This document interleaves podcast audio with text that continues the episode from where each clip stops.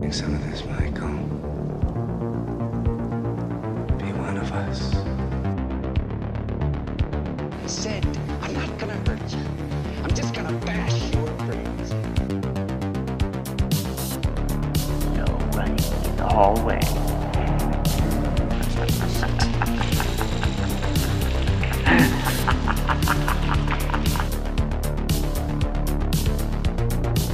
Everybody's a suspect!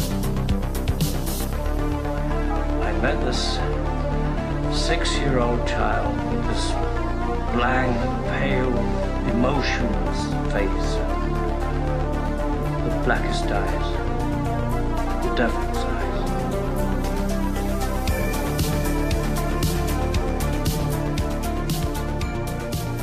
Welcome to the Spook House, episode number 19. I'm Phil, I'm Jason. and today we are talking about Halloween 6 The Curse of Michael Myers. We are wrapping up the Thorn trilogy. And actually, kind of the original timeline for. Because everything gets really wonky after this movie, too, as far as timeline wise. That's correct. Yeah. Yeah, you know what? I missed the Thorn trilogy. You know, they continued it in comics. Well, that doesn't count. Oh, well, I mean, if you want to see what, what Daniel Farrens had in mind, Okay. you can. There's at least like a couple comic books where you can see. I would have loved to have, well, I'm sure we'll get to this later, but I would have loved to have seen like what they did with Paul Rudd and Marion Hagen, you know? Yeah. I, I think they could have done something, It could have been interesting. with that. Sure. Sure. It really could have been interesting. but then Jamie Lee Curtis was like, "Hey, it's 20 years later. I want to make some money. And then, What's up?" and then of course, Mustafa, Akkad, and the Weinsteins are like, yes, you do want to make some money. Oh, yeah, And we want to make some money with you. yeah. But that's next week. That's next But week. that's next week. but today we're talking about one of my personal favorites in the Halloween series, Halloween Six. And you know what? Fuck, fuck what you got to say. oh yeah, I, I said it. I feel like th- this episode is going to end with you putting me in like, what's that spine twister that uh, the Korean zombie did in US like 10 years ago? Like, that movie still haunts my dreams. That movie. I'm gonna hang you over the balcony by your ankles. like, say something else about Halloween Six. no, Say you love the Thorn trilogy. Say you love. hey, even though I love this movie, I get the criticisms and we'll talk about them, but let's hold off on that for now. Yeah. So, this is the latest episode we've recorded. Yeah, it is. It is. It's like a quarter past eight right now. It is. Oh, We usually record on Saturday afternoons, yeah. but tomorrow I'm going to Busch Gardens. Oh, that's what you're doing tomorrow. Yeah. I'm going to Okay. Hallow Okay. Scream. Hallow- okay, because that's right. They do do a, a Halloween thing. They do. And I tell you, for the price of those tickets, Uh huh. George Wilbur dresses the shape in Halloween 6 better chauffeur me around that fucking park. Are they even tied to any kind of entertainment company, or is it just No, that's Universal Studios. They're the only ones that have that. in King's Dominion is Paramount, which is also the other the other theme park around here? They don't do like movie themed stuff, do they? Well, I mean, they've got Wayne's World Street. You know, that whole area is Oh, Wayne. yeah, that's right. I mean, maybe. I don't know. Grant, I don't know. Of course, Carowinds is closer than Kings Dominion, isn't it? I'm not sure. It's been forever since I went to a theme park. I'm really excited. Scout is excited. Scout's excited. Yeah, I can't wait. We're leaving bright and early tomorrow, so that's the reason for the Friday. so, what are they podcast. doing? Like, what what kind of thing? It's just like a ho- haunted house kind of thing? Yeah, or- I think so. I haven't done a lot of research. I want to be. I want to be surprised. Okay, okay. I want to ride some motherfucking roller coasters. Very, It's been, exci- very excited. it's been a long time since I've been to Busch Gardens. Same here. But good shit. Can't shit. wait. Yeah. So, before I do all that, have you watched anything good lately, Jason? Yeah, I watched I watched a couple of things. So, I caught up on Creep Show. If you say Friends, No, I did not watch cutting- Friends. I'm podcast is no, over. I say that as I wa- podcast people that are listening right now. As I walked in, that wasn't a green light for you to start talking about Friends, by the way. but yes, as you walked in, s- Friends was paused on my TV because my girlfriend was watching it, not me. And it's funny, you you also that you mentioned that. Uh, Gunn sent me a message like, I was listening to your podcast, but then I turned it off when I heard you started talking about friends. Oh, okay. Yeah, thanks, Josh. But I did. Wa- I caught up on Creep Show on Shutter. I saw the first episode. I haven't watched the. They're up to like episode three now. Uh, right? Episode three came out last night. I have not watched that episode, but I've watched the first two episodes, and they're fun if pretty forgettable. yeah. Did you like the Scout? Stop licking my cookies. Scout. okay. So Okay. yeah, I watched it, and the first, the Stephen King, it was Gray Matter, which is one of his most famous short stories. Uh huh. Uh, it was fine, of course, in the story since it takes place in May, it takes place in a snowstorm as opposed to a hurricane, Okay.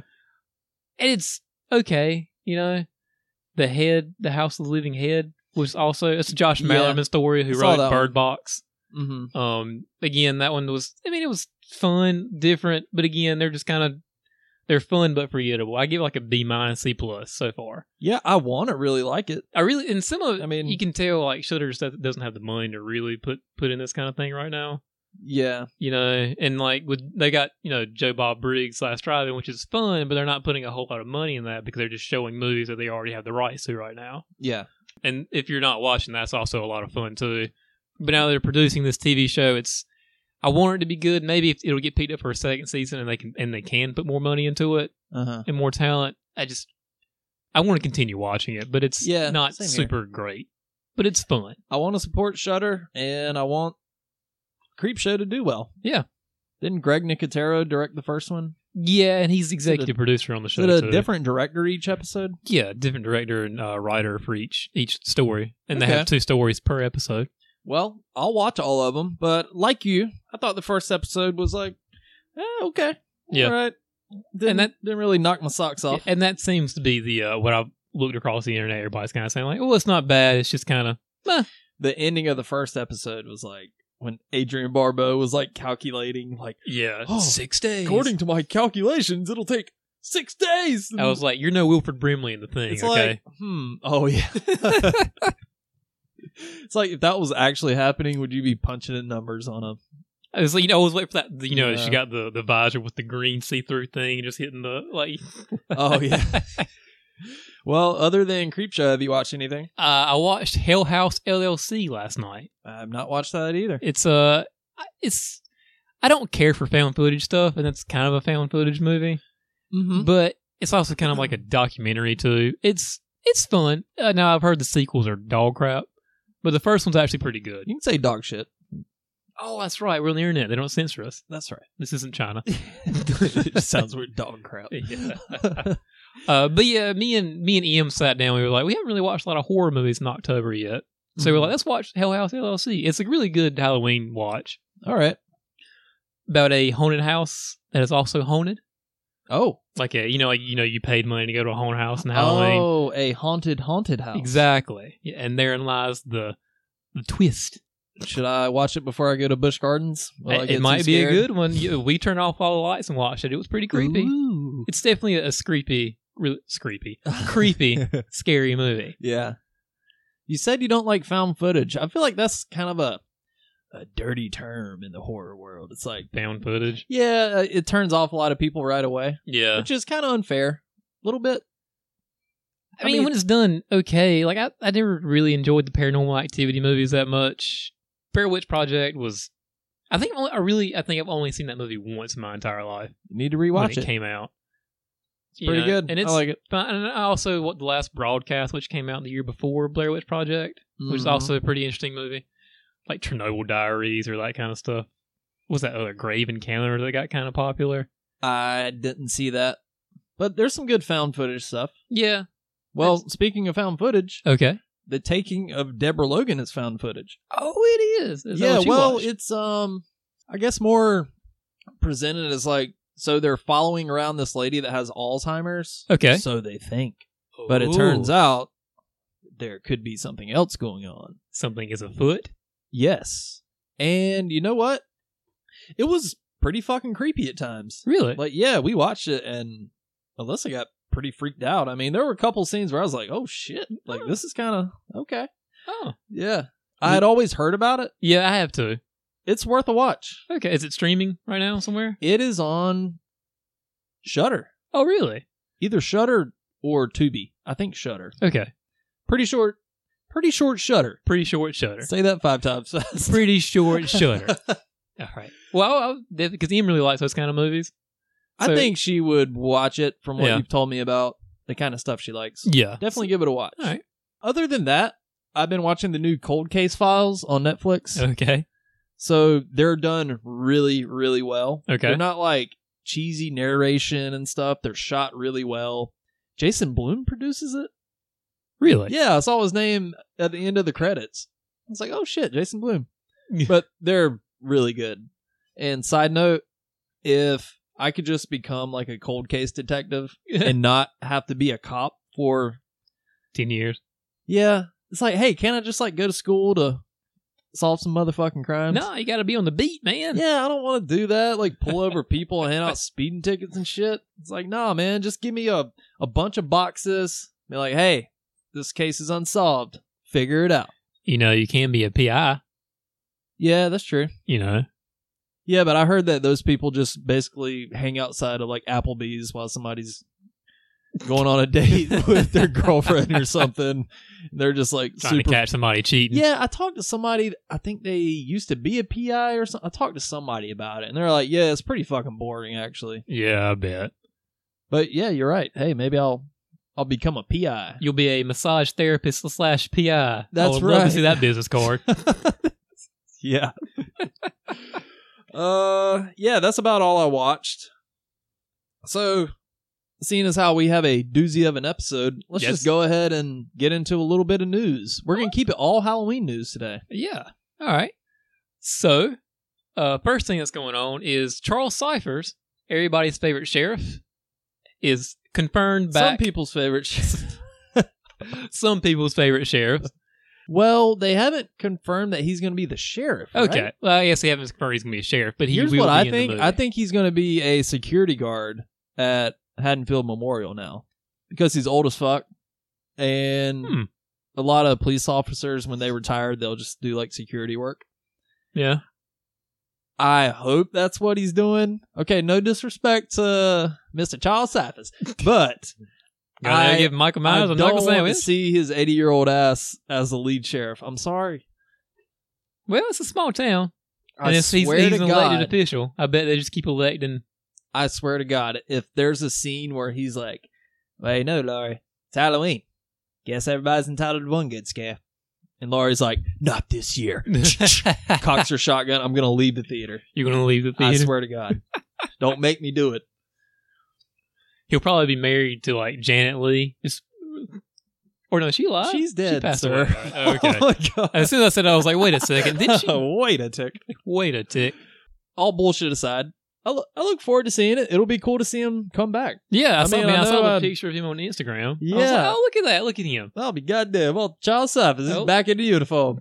I know I talk a lot of shit about him, but hey, I like Sheriff Brackett. It, it'll be cool to see him come back. Has he done anything since Halloween 2? Well, I mean, he's like the fog he was in. He's, Oh, he's the- done some other stuff. well, Uh, but that he has was been- before Halloween 2. It was before Halloween. Too, yeah, that's that right. was a year before. Yeah, I mean, he's done. He's been some other John Carpenter stuff, but he's. I, Hasn't could probably, done a think he's whole probably lot. like semi-retired kind of guy. Yeah. So Well, I look forward to it. I do too. So, what else in the Halloween world, Jason? Well, they have converted Cape Fear Community College, Yep. which is the community college in Wilmington, North Carolina. Where I attended. I took some film classes there. Nice. this was in my early 20s when I was just trying to smoke as much weed as possible. and I didn't really take it too serious, but I really enjoyed the film classes. And looking back, I kind of regret not taking it more serious. Yeah. But I went to that community college a lot. Yeah. All those pictures you saw, that little sidewalk area, I'm like, oh shit, I used to walk there every fucking day. Yeah. Now, if you had told me nine years ago, hey, one day they're going to be filming a Halloween movie right here, I would have shed a brick. And I've been like, I got to go to the One Tree Hill set. Sorry, guys. Yeah, I was an extra in One Tree Hill. And if I still lived in Wilmington, I'd be an extra for Halloween Kills, but I'm not. You just stop everything. Just block out all Oh, of your yeah. patients. Just be like, okay, time for a. Yeah. Sorry, I think they're going to film in Halloween Kills, so I gotta go. yeah. Make that fifty dollars a day. But the big news here is that there's going to be a hospital Yeah. scene. To So, what yeah, extent, we don't know. Yeah, so I don't know if I completely got out there. They've converted Cape Fear Community College into Haddonfield Memorial Hospital. So what I'm assuming is this one's going to pick up immediately where the last one stopped. That's what it's kind of pointing to. You know, so they'll probably go straight to the hospital. Now, if it's all takes place in the hospital, who knows? But I feel like at least the beginning is going. Please don't. No. Have a couple scenes at the hospital, then get out of there. Or maybe it'll be like uh, the first 30 minutes, it'll be a dream sequence like in Halloween 2, Rob Zombie's Halloween 2.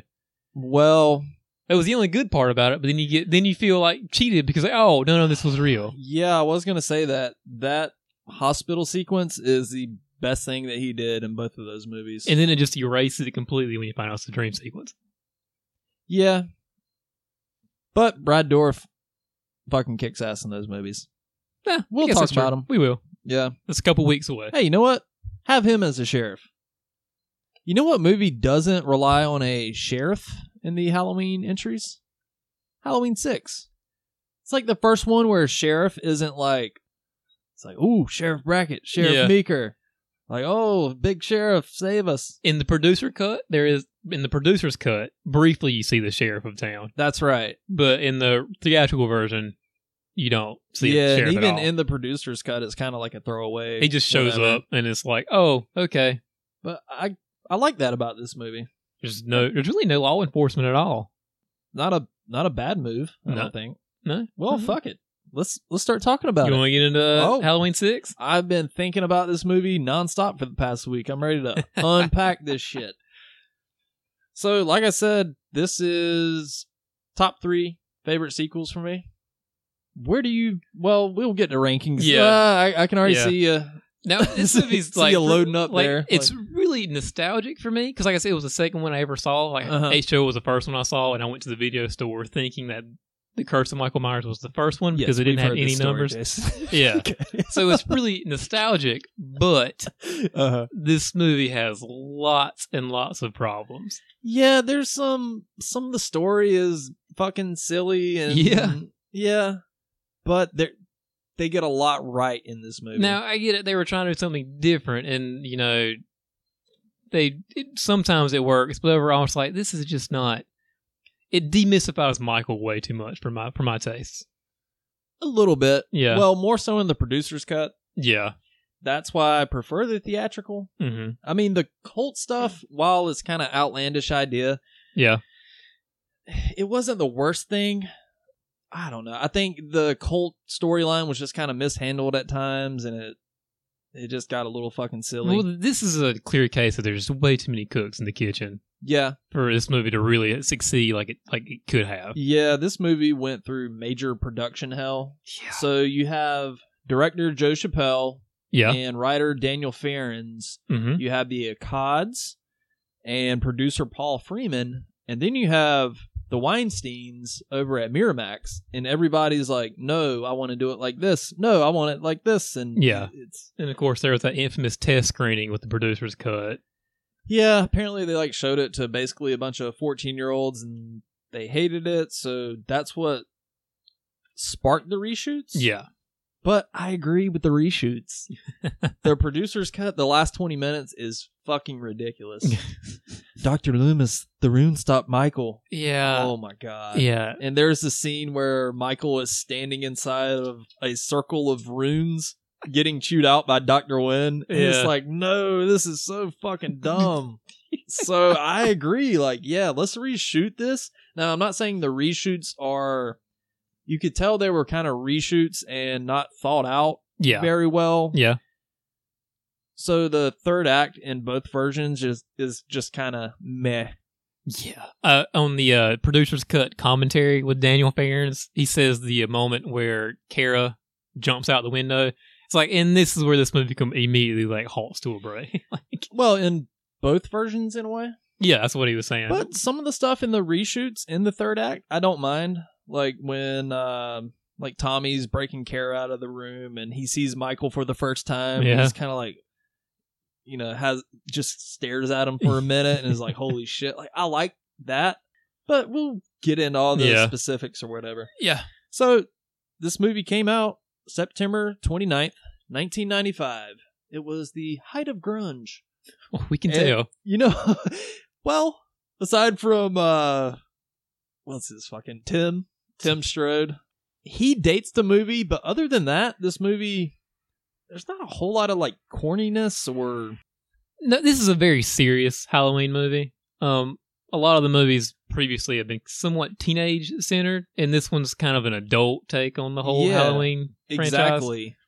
One thing I like about this movie is that it didn't go the obvious route of, hey, let's cast five 20 somethings and have them like get killed off one by one and Yeah. have a bunch of no name characters, Halloween 5. Yeah. Um, I'm glad they didn't go with that route. Oh yeah. And like you said, it is a very adult film. I mean, Yeah. Mm, not adult film. Yeah, it's- it's not a porno movie. yes.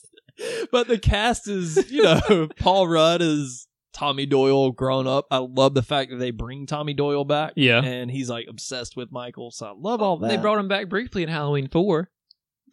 oh, well, not really. Yeah. That was supposed to be Tommy in Yeah. the drugstore, but yeah. The movie opened September 29th, 1995, had a budget of 5 million, made 7.3 in its opening weekend, the highest grossing Halloween up to that point, opening weekend. opening weekend. Yes. But it only grossed about 15 million overall, which I mean it, it didn't technically flop, but it wasn't like a smash success. No, not what they were because this was the first Miramax movie that, that they had made, and they had to buy the rights for it. And so I'm sure Miramax was wanting much more return on investment for your, especially with all the production issues that they had to go through to get this one out. Yeah. And you also got to think this was the year before Scream came out, so slasher movies were fucking dead at this point. They were if the, all the slasher movies that were coming out were like straight to video trash, really.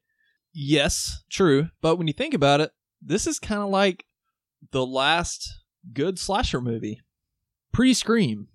Yeah, I mean it's the last major slasher movie before Scream, I would say. Yeah.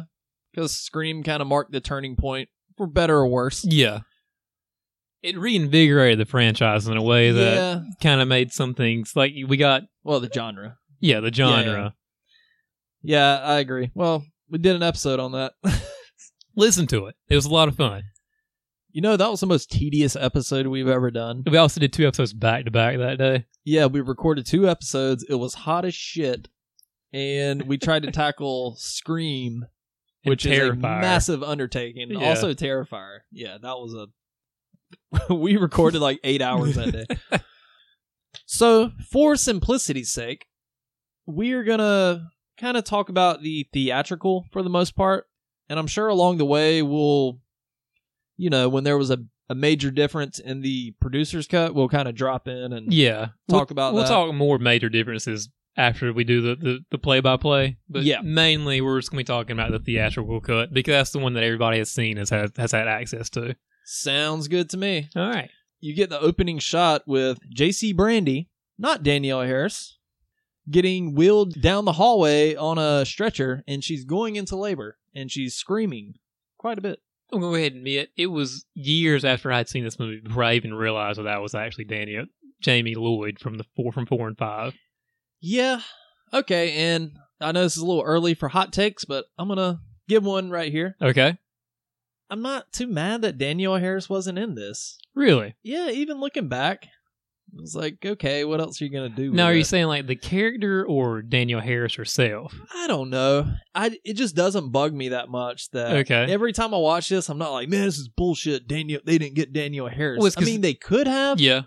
Well, won't you give me the story on why they couldn't get her? Well, it's all because of child labor laws, like 100. percent Yeah, she was 17 at the time, and she spent like a few thousand bucks getting herself emancipated so she could film this movie. Yeah.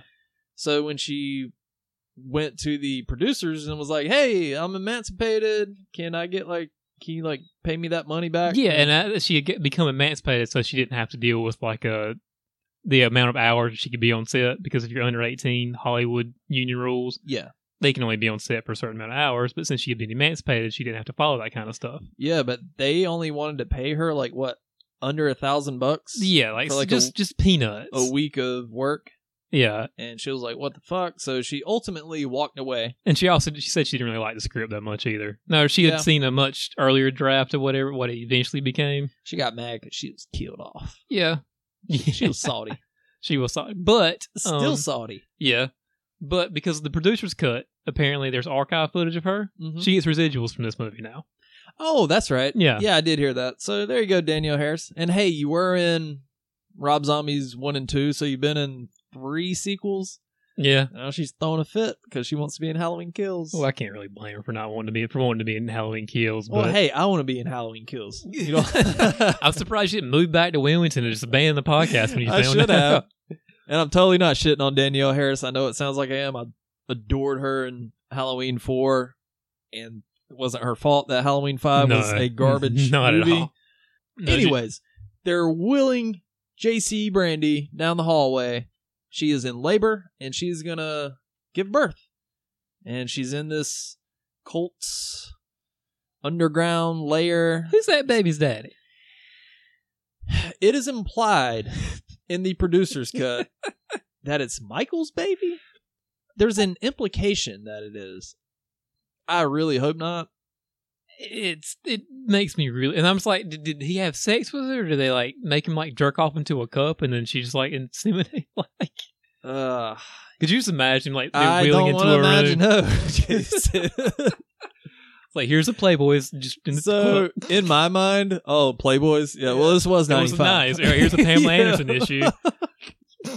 Okay. so in my mind, and like growing up watching this, I just assumed that she was impregnated and captured by the cult. I Uh didn't. huh. I didn't really put a lot of thought into who's the, as you put it, who the baby daddy. Yeah. but she's pregnant. She's going to give birth. Yeah. So, and she does. After she gives birth, the man in black shows up briefly. Okay, I know keep pausing to go on tangents here, but they could have just completely left out the man in black and the thorn stuff. You didn't really have to explain it. I mean, how many people were going to be like, "Man, this is bullshit. They didn't explain the man in black in Halloween 5." it would just want to been one of those things like, "Hey, remember when uh Halloween 5 had that guy dressed in black walking around? That was fucking stupid." Yeah. Everybody be like, "Yeah, I know, right?" Yeah, I feel like at this point Mustafa Kai like, had his his uh, heels dug in. It's like we are going to explain what happened. with Well, the Man in Black. to this movie's credit, they set out to explain everything in the series. Like every movie is tied up, Yeah. tied into this story.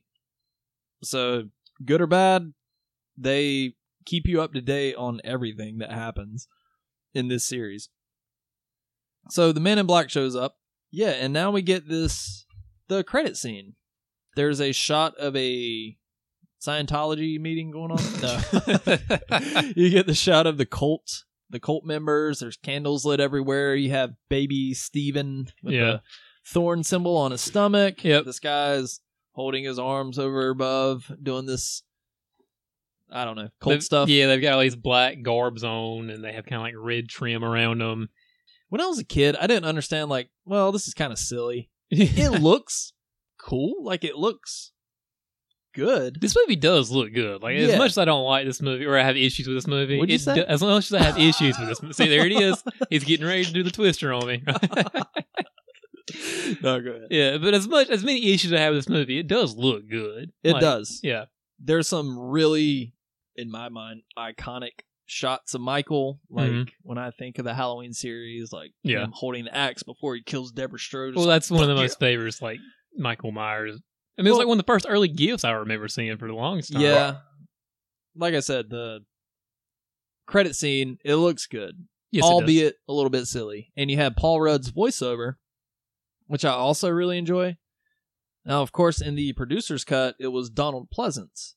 Which do you prefer, Jason? I think I enjoy Pleasance's a little bit more. It just feels like it had a little more gravitas to it, Mm-hmm. you know. It was him doing a Michael Myers speech, but he wasn't screaming at somebody like he's been doing the last couple movies, which is kind of nice and refreshing. I got to go with uh, my boy Paul Steven Rudd. Paul Stephen Rudd, Yeah.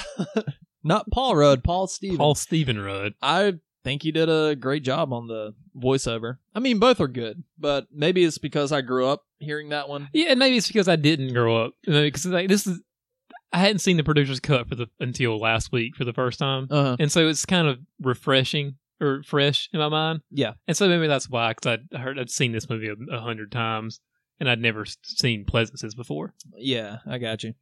A nurse comes in. She says, Come with me if you want to save your baby. She is played by Susan Swift. Now, did you do any research into Susan Swift, Jason? I know she was she was an Audrey Rose Oh, so you haven't seen her website? So Susan Swift on her website it says proud Texan, wife and conservative, mom of seven, irking liberals and having fun. well, boy howdy, I do declare. She's like a big contributor to. She's contributes like Fox News and stuff. She's super conservative. So bless you, Susan Swift. Well, that's about to make this next scene much sweeter. okay.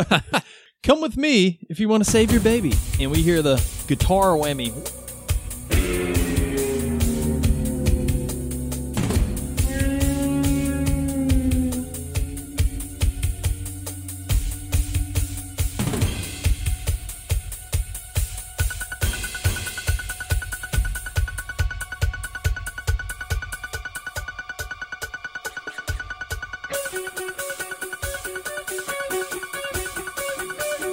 The score for this movie is a little bit draining in moments.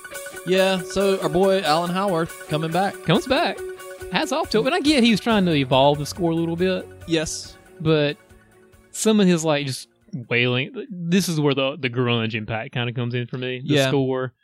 And it's just like constant whammies or that what's that that effect that, that pops up all the time? I like that. Really? I Just- like see, other than the guitar whammy and all that, like I like the sound design of this movie. I Mhm. think there's some really creepy drony noises. Yeah.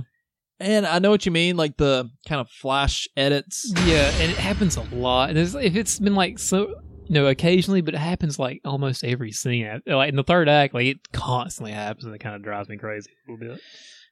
Yeah, they definitely overdo it, but I like those personally. I think it gives this movie. It's gonna sound weird. I describe this as kind of a psychedelic sort of horror, like a bad psychedelic trip, like the flashing like Yeah. montage and like it's like whoa shit, kind of assaults your senses in a way. Okay. Personally, I like it. It Yeah. creeped me the fuck out when I was a kid. Yeah. I'd never seen like like a flashing, mo- almost strobe light effect. Oh, You know? uh, the third, yeah, third act. that- Oh yeah, that operating room. That should.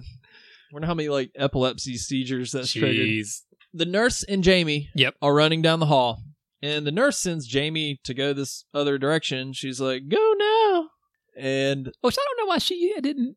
yeah, why didn't she go with Jamie? Yeah. Jamie runs away. The nurse is still there. She hears a noise and.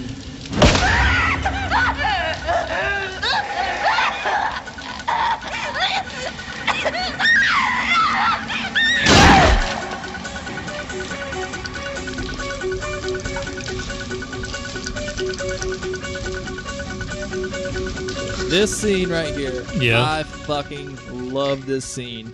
Now, Michael coming out of the shadows Yeah. grabs her by the throat. Mhm. Why is there a spike in the wall? I don't know, but it's there, and he shoves her motherfucking head through it. It's.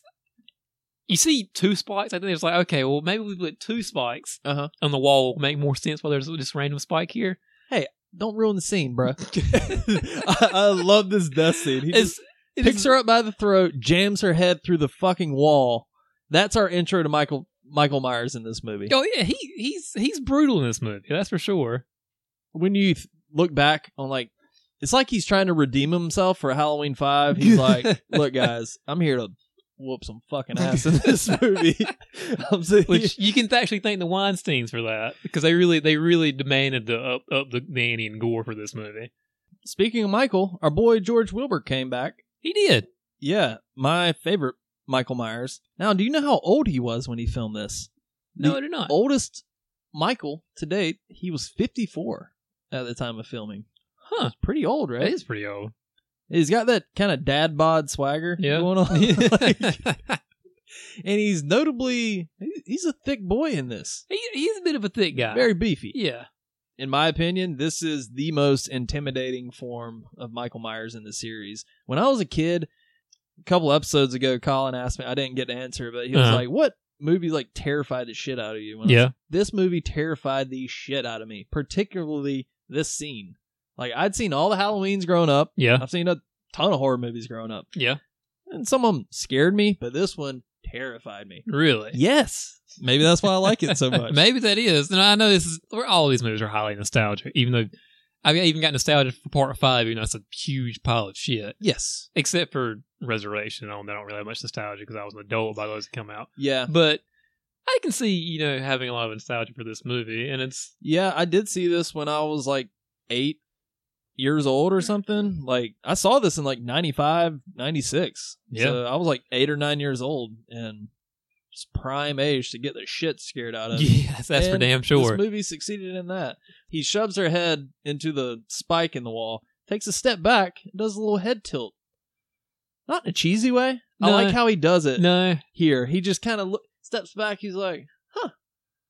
All right. yeah. I'm about to kill every motherfucker in this town. Now I've in past episodes I have complained about the head tilt being used too Uh-huh. much, but I was like, okay, I'm kind of okay with this. Yeah, so next scene we get Jamie. She's escaping the cult lair. I'm kind of glad we're getting getting out of there Mm-hmm. Yeah. and getting above ground Yeah. into reality here. Exactly. So it's raining out. She's running through this train yard. Yeah. Now, did you know that originally they wanted to have her escape through a forest I- instead of like a train yard? I, I, think saw that would have something been about- pretty that cool. would've been cool too. We need more forest in horror movies, you know? Yeah, I agree. You know? More snow, more forest. More snow, more, both. Give me both. Now, Speaking of snow, though, actually, I Uh-huh. watched an interview with J.C. Brandy talking about this scene. So this is one of the first things she shot, obviously, Okay. because she's not in the movie much. This movie was shot in fall, and Utah was having a very early winter that year. Okay. So there was like three feet of snow on the ground, and Oh, she's shit. out there in a, a gown and barefoot Oh, man. and all this water's coming down her. She said she was absolutely freezing. She's like, I mean, I'm from New York, so I'm not Wow. getting like some of these people like, you know, I'm She's cold. from, um, she's she was English, born but in she- London or yeah, something? but Yeah. she's she grew up in New York apparently, and she was like, it was the coldest I've ever been in my entire life, just running there in that parking Damn. lot. well, side note, they started filming this movie on the day of Halloween. Which is pretty awesome. Yeah, because this is the only Halloween that's filmed in the fall. Most of them are shot in like the spring and summer. hmm The first scene they shot on the day of Halloween was when John Strode was cutting down the uh, "He's coming" sign. Uh, Enough of this Michael Myers bullshit. that was the first scene they shot. hmm And one thing I love about this movie, it feels very much Halloween. Yeah, it really does. Yeah, without like set decoration and stuff. Yeah. It just feels that way. I always appreciated it for that. Yeah. So, anyways, JC Brandy is running through the train yard. There's a drunk redneck guy hanging out he the reminded rain, me- he drinking really a beer. is the white guy with the mullet in Terminator Two, who's the dipshit guy. oh, That's he reminded me of. It's like the first time I saw that, I was like, nice throwback. yeah, well, Michael's like, oh, you're "Did you just call moi a dipshit?" Oh yeah. Michael's like, watch this. I'm gonna twist your fucking head off. That was also a reshoot as well. They upped the gore there. He was Yeah. supposed to just break his neck, Yeah, but they were like, "Hey, why don't you nearly pull his fucking head off and have his spine stick out through his skin?" John Carl Buechler. He uh he, his team did the makeup effects for this movie. Yeah, that's right. Rest in peace, as always. Jamie gets in the truck, speeds off. Oh, speaking of JC Brandy, Uh-huh. did you know that she was in a early 2000s kind of pop punk grunge band? No. Yeah, called Lowball. Huh. So, yeah, they have videos on YouTube. Look them up. And Polly Perrette from NCIS is the singer. The Really? Yes. They had like a couple of pretty big songs and they're on the they contributed to the Legally Blonde and What Lies Beneath soundtrack. Oh wow. yeah, watch their videos. They're very 2000, 2001. I, I can't believe I missed this. I did a lot of research on JC I know. Brandy, but I can't I was- believe I missed I had this. never heard about this. But yeah, she's playing guitar for this band. It's pretty fucking awesome. They're not bad. I Really? mean, yeah, it pop sounds punk, kind of like early 2000 pop punk. yeah, kind kinda. of grungy. Okay.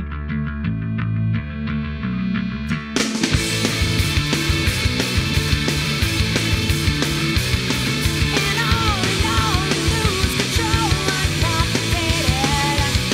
We go to fast and use it fast, and maybe I'm too loud. It's all about Cut to the Myers house, 45 Lampkin Lane. Huh. That was one of my screen names on AOL Instant Messenger back in the day. And you know, there's a lot of good callbacks to the original. I'll bring them up along the way. Uh-huh. But another quick one I like here was Strode Realty in the yard. yeah, yeah. I- Nice little touch. Yeah. Yeah. So we meet Danny, played by Devin Gardner. He sees the man in black in his room. So I guess he's like having the same visions that Michael did yeah. because he's living in his room. I've got issues with this. What with Ooh, just him? It's just that it seems like they're trying everything they do to get this baby, Uh huh. and then they're also doing the same thing with Danny. It feels like they kind of render each other pointless. You need to go with the baby or with Danny. For it just kind of seems like they're both their point of their movie is the exact same thing. So maybe you can just drop one of them, and the movie wouldn't be harmed at all, Oh, or even yeah. kind of improved to a little bit. Yeah, they're trying to get Danny to kill, but It- they're also trying to seems get like- the baby. to also be or pass a curse on too. I thought they okay. I don't want to get on this rabbit hole too much, but I Yeah. thought the whole point of the cult was to get Danny to kill the baby to become the new Michael Myers Well, see, I or thought. something like that. See, I thought the baby was supposed to be the new Michael Myers. That's what I thought. okay. And I was- Maybe. and I see exactly. This is, and this is where the movie kind of gets confusing with some of Well, yeah, as long as you don't try to like "Hey, why is this and that like the. yeah, I hear you. I totally get what you're saying, but we'll maybe get there. Yeah. So Danny's seeing the man in black, and who is, from what I know, is just basically like a local Salt Lake actor. Yeah, he was in another movie, like a kids movie, like your typical like late '90s direct-to-video kids movie. Yeah, they filmed this in Salt Lake City again. the The Thorn trilogy is filmed in Salt Lake. He was in a, a re- they had a reunion for Halloween Six, huh. and he was there. Um, so he's not like somebody who's ashamed of this movie or anything, but he's not really done much acting wise. Yeah. So Kara enters the room, played by Miss Marianne Hagen, who I really like in this movie. I think she's good. I think, Think she's, she's good. a the good lead Weinstein's, actress. however, Yeah, shitbag Harvey Weinstein said that she was too thin and her chin was too pointy. yes, she also went to Duke University, which is right down the road from us. Yeah, I did see that. Yeah, Shout out to Marianne Hagen. Yeah. You think she's listening? hey, she liked one of your comments. Oh, that's right. Yeah. there was one day on Instagram where I like went on this rant defending Halloween 6. I was like, "Yeah, oh, fuck y'all." And she liked my comment. And I was like, "That's what's up." I think I sent it to you like, "Dude, check it out." Dude, Alma. oh man. So I really like Marianne Hagen in this movie. So during all this, Kara looks at this symbol that Danny's drawn on a piece of paper, the thorn symbol. And throughout all this,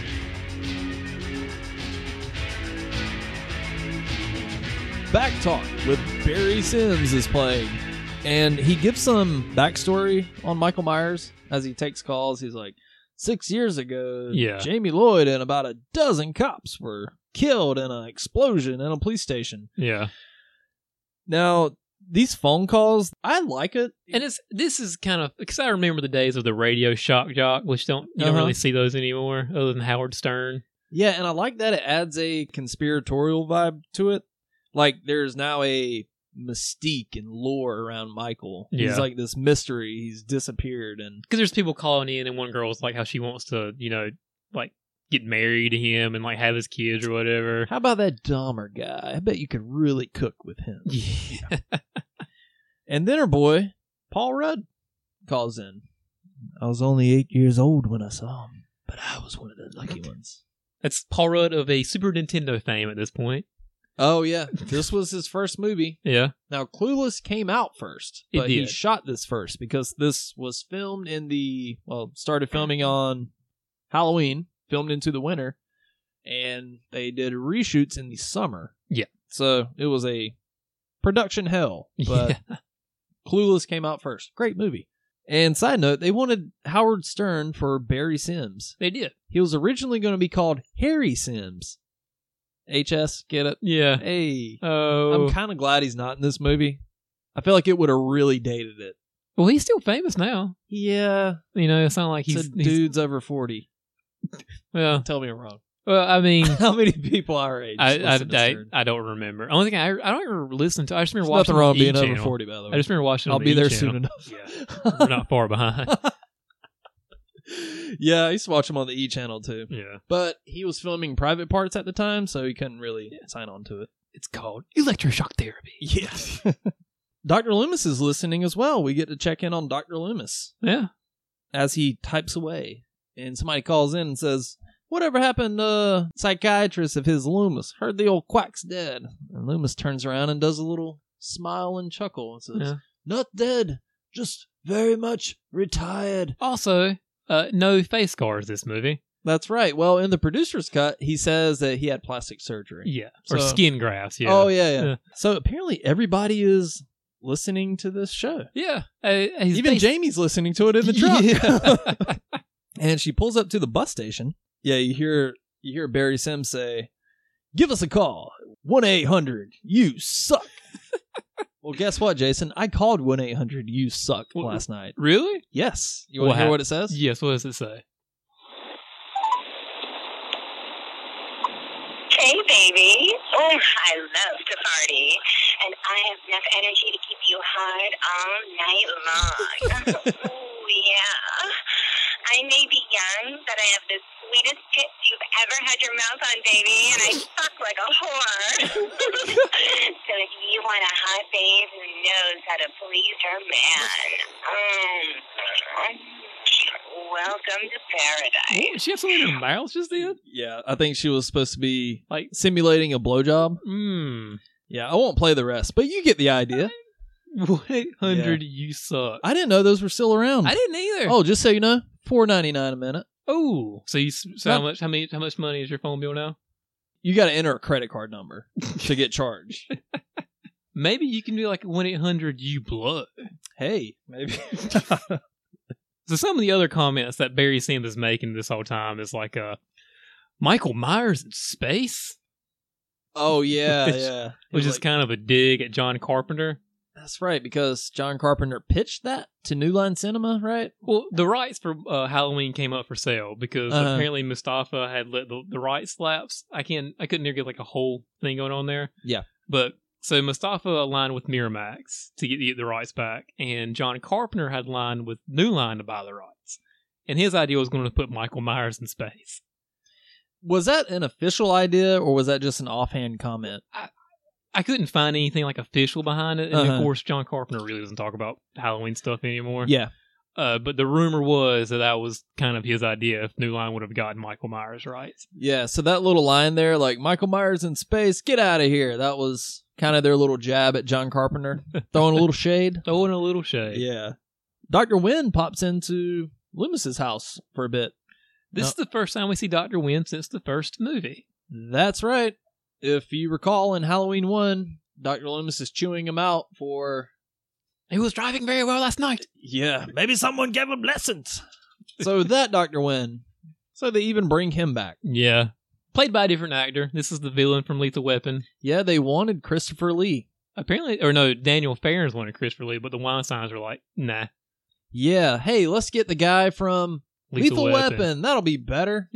yeah, good choice. Cut back to Jamie is in the bus station. So Jamie has the baby with her and she goes downstairs to the bathroom because Michael's chasing her. Still, yes. But who shows up? Our boy Michael. I love this shot of Michael just walking down the stairs. I think it's shot beautifully. Mm-hmm. I do Every- like the shadow. It's kind of as he walks down. Yeah, everything's blue. There's lightning. yeah.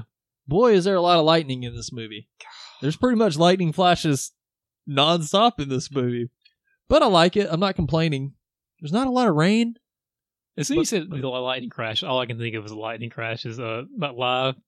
Oh, I feel it. okay, God. Okay. It's man, it's very nice. fitting for this movie, Yeah. actually. So Michael goes down to the bathroom, checks all the doors, and Jamie has escaped. So she's in their van, and She pulled a sneaky. she pulled a sneaky. And you know who else pulled a sneaky? Oh, Michael Myers. He hopped in that that van. Mhm. He's right right behind her. with the lights with the lights off. That's very dangerous yeah. in the storm at night. Well, Michael lives on the edge. I think this is safe to say Michael Myers has clocked in more miles on the odometer than any other slasher villain, wouldn't you say? Easily. Up to this, he drives. Well, he drives an H2O as well. Halloween Resurrection is the first Halloween movie he doesn't drive in. He drives from Illinois to California. Damn. Yeah, he does. Jeez. Michael runs Jamie off the road and into into a Large Pu- barn. yeah a pumpkin patch. Now, did you know in Halloween Four there was supposed to be a pumpkin patch death scene? No, I did not. Yeah, it was in one of the earlier scripts, but it sounded really cool. So I'm wondering if this was Daniel Farron's like digging around through old Halloween material. It's very possible. Yeah.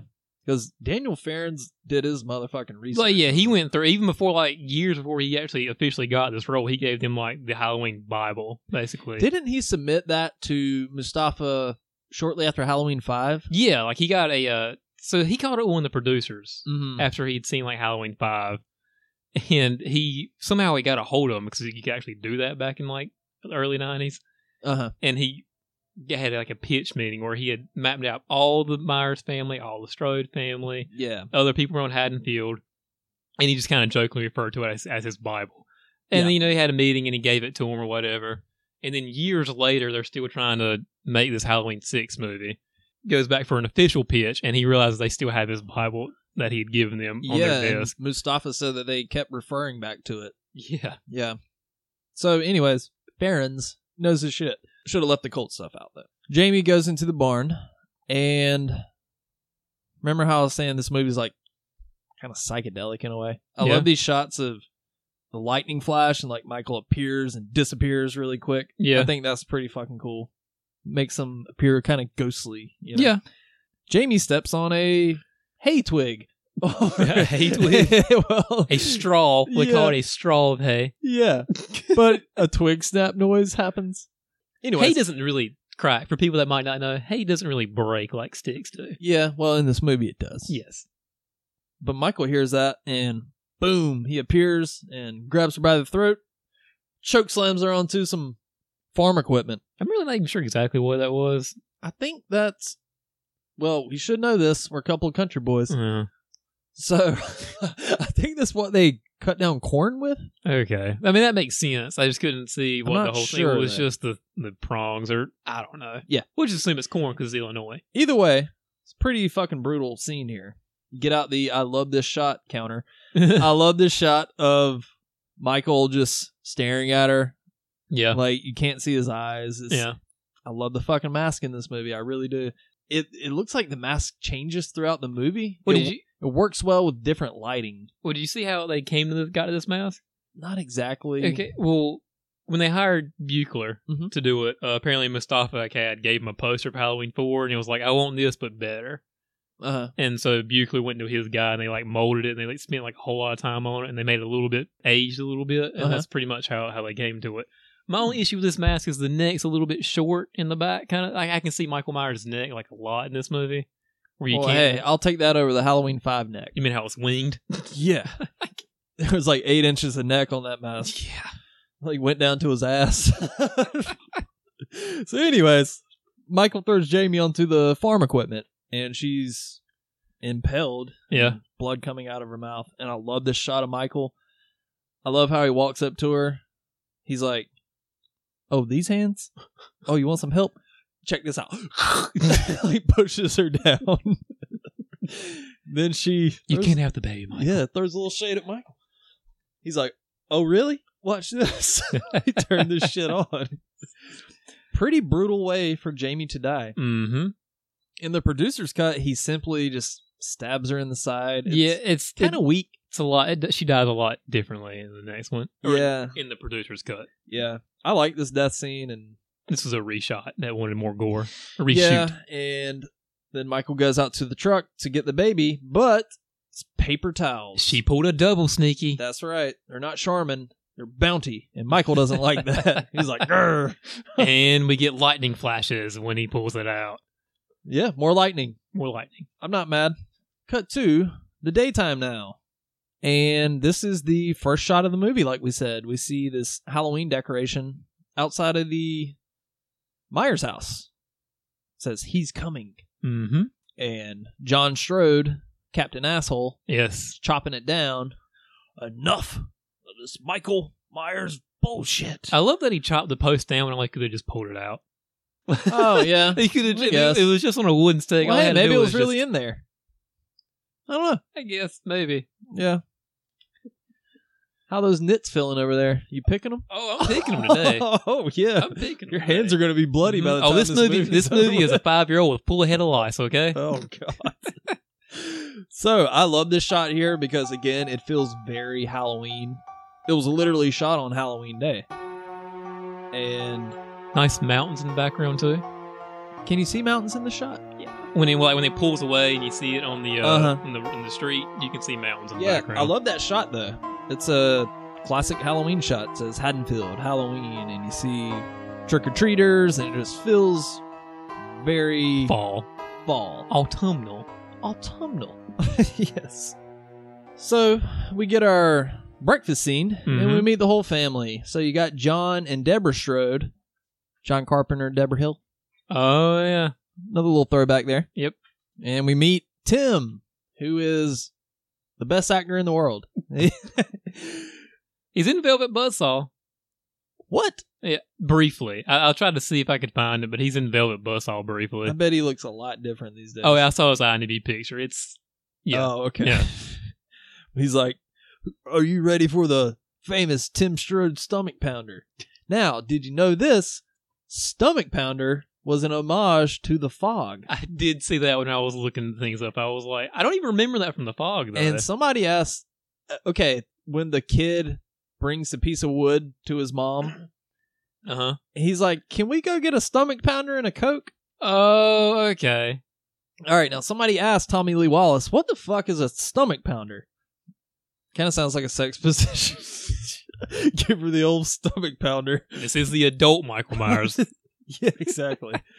According to I think John Carpenter, so John Carpenter put that in the script just as a way to kind of add some flair to the dialogue. Um, it was an exercise move, but yeah, I don't know. John Carpenter kind of threw it in there as like, well, it kind of sounds like food. yeah. So there you go. That's where the stomach pounder come from. Well, Danny can't handle the stomach pounder. Oh no, he takes one little You better sip. stick to orange juice, little man. Oh yeah. Yeah. Hope you didn't just brush your teeth. Chris. Uh, we meet Deborah Strode. Deborah Strode and Kara and John, they're all having breakfast together, and it turns into a little bit of a drama. Do you happen to actually know what Deborah Strode's most famous role is Maddie Ross. in the original True Grit? That's right. I did not know that I didn't know that until either. like a couple of days ago. yeah. I haven't seen the original True Grit. I really love the Coen Brothers. Yeah. True Grit. Mhm. I've actually watched that like probably four or five times. It's a good movie. Love that movie. They do westerns really well. They do. so Deborah Strode was Maddie Ross in True Grit. They have a breakfast scene here. It Uh, doesn't go super well. Yeah, doesn't go super well. There's some uh some tension between Kara and John. He's like, "Who the hell asked you to come back here in the first place?" Yeah. He's like, "You and that little bastard of yours." I see only one bastard in this house. oh snap! then he gives her a little slap across the face. then Tim Strode, "Get away from her." that line was delivered piss poorly. yeah, Kind of sounded like the room. I did not hit her. I did not. It's bullshit. I did not. Oh hey, Oh, hi, Michael. So, and now Danny's holding a knife against the stomach of John Strode. in the producer's cut, there's like a little bit Where where it's fucking dumb. Danny hears the voice, Danny, kill for me. And he looks outside, and Michael Myers is just staring at him. yeah, That's dumb. so they go outside. and We meet Beth, played by Mariah O'Brien, who was supposed to be played by Denise Richards. Well, she auditioned. yeah. Kara and Danny, they have a little moment. Do you know what Mariah O'Brien's maybe her biggest claim to fame is? I do, Jason. All right, She was on the cover of Dirt by Allison Chains. Is Yeah, that what she you're was. talking about? Yeah, that's okay. Which is kind of ironic because the I wouldn't really call it the theme song of this movie by Brother Kane yeah. and Fool Shine On. is clearly a rip off of Man in the Box by Yeah. Alice in Chains. So, so yeah, Mariah O'Brien shows up. I guess she's Tim's girlfriend. Karen Danny have a have a sweet little moment here, and I buy Kara as like a struggling single mother. yeah, she's a great lead actress in this. I think. I think she does fine. Yeah. Yeah. They see Tommy in the window and Miss Blankenship outside raking the yard. Now, of course, she caught Tommy the night before spying on her with his telescope. Well, she was in her undies. Yeah, it doesn't really look too good. yeah, so Beth kind of gives Kara like a backstory on Tommy about how apparently some spooky shit happened to him when he was a kid. Yeah. And yeah, so What spooky shit is that, Phil? Oh well, Tommy Doyle, in case you didn't know, was being babysat by Laurie Strode the night Michael tried to kill her. Good recap. Yeah, I feel like if you're listening to this, you know who Tommy Doyle is, but maybe not. I don't know. so Tommy is listening to last night's tape of the radio show, and he hears uh, the bus announcements in the background of the tape. So he's like, "Oh, wait a 2nd mm-hmm. let me go to the bus station." He does a, a little nice little realization. He's walking, then he hears the thing, and he Oh, turns stops, around. and he turns around, and he looks at the radio. He's like, aha. yeah, so he goes to the bus stop. Now, the guy working at the bus station Yeah. was supposed to be Brian Andrews, "Yeah, who played Tommy Doyle when he was a kid, but he didn't have an agent and nobody could find him. yeah." So stop talking shit about not being in the new Halloween Brian Andrews. Is he still upset about that? Oh, God. Actually, I should, if I had Facebook, I would check it just to see like if he's still talking shit. Tommy walks down to the bathroom and he hears the baby. Also, So there's Jamie's- still blood on the floor, Yeah, a little bit of blood. It's Yeah. not like a crazy amount, but it's like a trail. You would think maybe it's a bus stop. maybe, they like just opened. I guess that. Is hey, bus true. stops are grimy. you So- also hear an announcement for Russellville, by the way. Oh yeah, that's right. Yeah. Another little callback to the original. They're all over this movie. Yeah. So Loomis and Wynn show up to Jamie's crime scene, and a giant thorn symbol was burned into hay. Originally, they were supposed to be they were supposed to fly in on a helicopter and Uh-huh. see a thorn crop circle. I think this works a lot better. Let's bring aliens into this conspiracy. But even this, so Michael, did he like take a well, you know, tagging was big in the nineties. Uh, a torch or something. Yeah, you should have spray painted thorn. Maybe just like a, a giant, like uh, what those cow branders. Uh-huh. just bat his truck and I was like, yeah. Kara and Tim and Beth, they're arriving at college while Brother Kane plays. "Bow, bow, bow." Come to me. oh, that was back in the days when newer soundtracks were huge. Yeah. I mean, how many soundtracks did you own in the A lot. 90s? Yeah. Yeah, there were a lot of good ones back Yeah. then. Kara drops her papers and she sees the thorn paper thing, and I can already tell you want to talk about how dumb what Tim says is. So go ahead. What's he say, Jason? Uh, uh, I think it's cool. Yeah. It's like, wow. Somebody asked him to leave, please. He's ruining this fucking Like movie. even even when this movie came out, that was a dumb reference. Yeah, it definitely timestamps it. For sure. Tommy arrives at the hospital carrying the baby, and he is in a Yeah. tizzy. He escalates this a little bit quicker than he needs Yeah, he could have just been like, "Ah, I found this baby. But right away, he's like, "Oh, I, I need a doctor. There's been an accident. What Oh, kind of he- an accident? to. I need a doctor now. like, get me a doctor. I was like, as soon as I was like, and then she like, of course, she called security on him because yeah. that's not really how. Granted, we don't have perfect health care in the states, but it doesn't work exactly like that. Oh, okay. Let's not have that conversation. Yeah. So Tommy sees Dr. Loomis in the hospital. He recognizes him from the back, by the way. Did you notice that? I feel like I'd recognize Dr. Loomis in public. I was waiting in line at the grocery store. I'd be like, oh, Dr. Loomis. Oh, shit. Yeah. Either way, I like this. I like this little exchange between Tommy and Dr. Loomis. I think Paul Rudd does a great acting job in this. I mean, he's a little. I think if he redid it today, he Mhm. would get a better pass at it. Yeah. He's a little too. What's the word? Animated, and apparently he was. Like, some people was called a little too Shakespearean at, at parts, Hmm. which I can see that Wasn't he like a theater guy? probably. I think he was. Well, I like him in this, albeit he's a little weird. Yeah, So and some of this way it's written, so he's kind of written to be a little creepy. yeah, that's true. But of course, granted, he did watch some people get butchered when he was eight. Before security gets to him, says, "Meet me tonight, nine o'clock, the campus rally." Skedaddles on out of there. takes the baby home.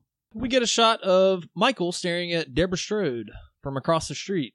She's just kind of walking around inside the house. And he's just like on the sidewalk too. He's not even like trying to hide or anything. He's just kind of like chilling out in the open. Yeah.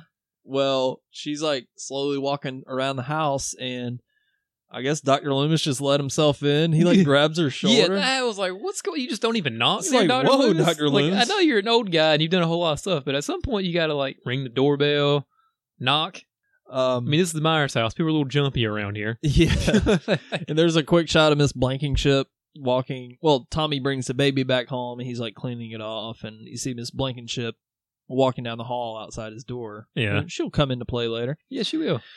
Loomis is giving what is essentially his final speech here. Yeah, because for the rest of the movie he there's like some reaction shots but Yeah. there's not a whole lot of he's kind of there in the theatrical cut. yeah so this was kind of like his last little speech here and i really i love this scene here For 15 years, I've been obsessed to find out what was going on inside of him.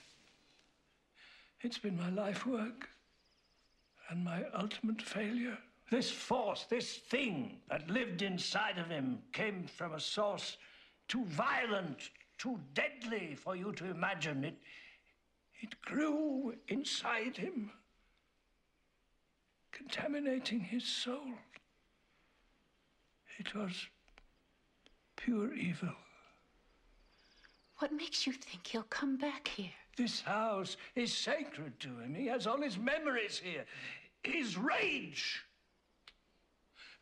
Mrs. Strode, I beg of you, don't let your family suffer the same fate that Laurie and her daughter suffered.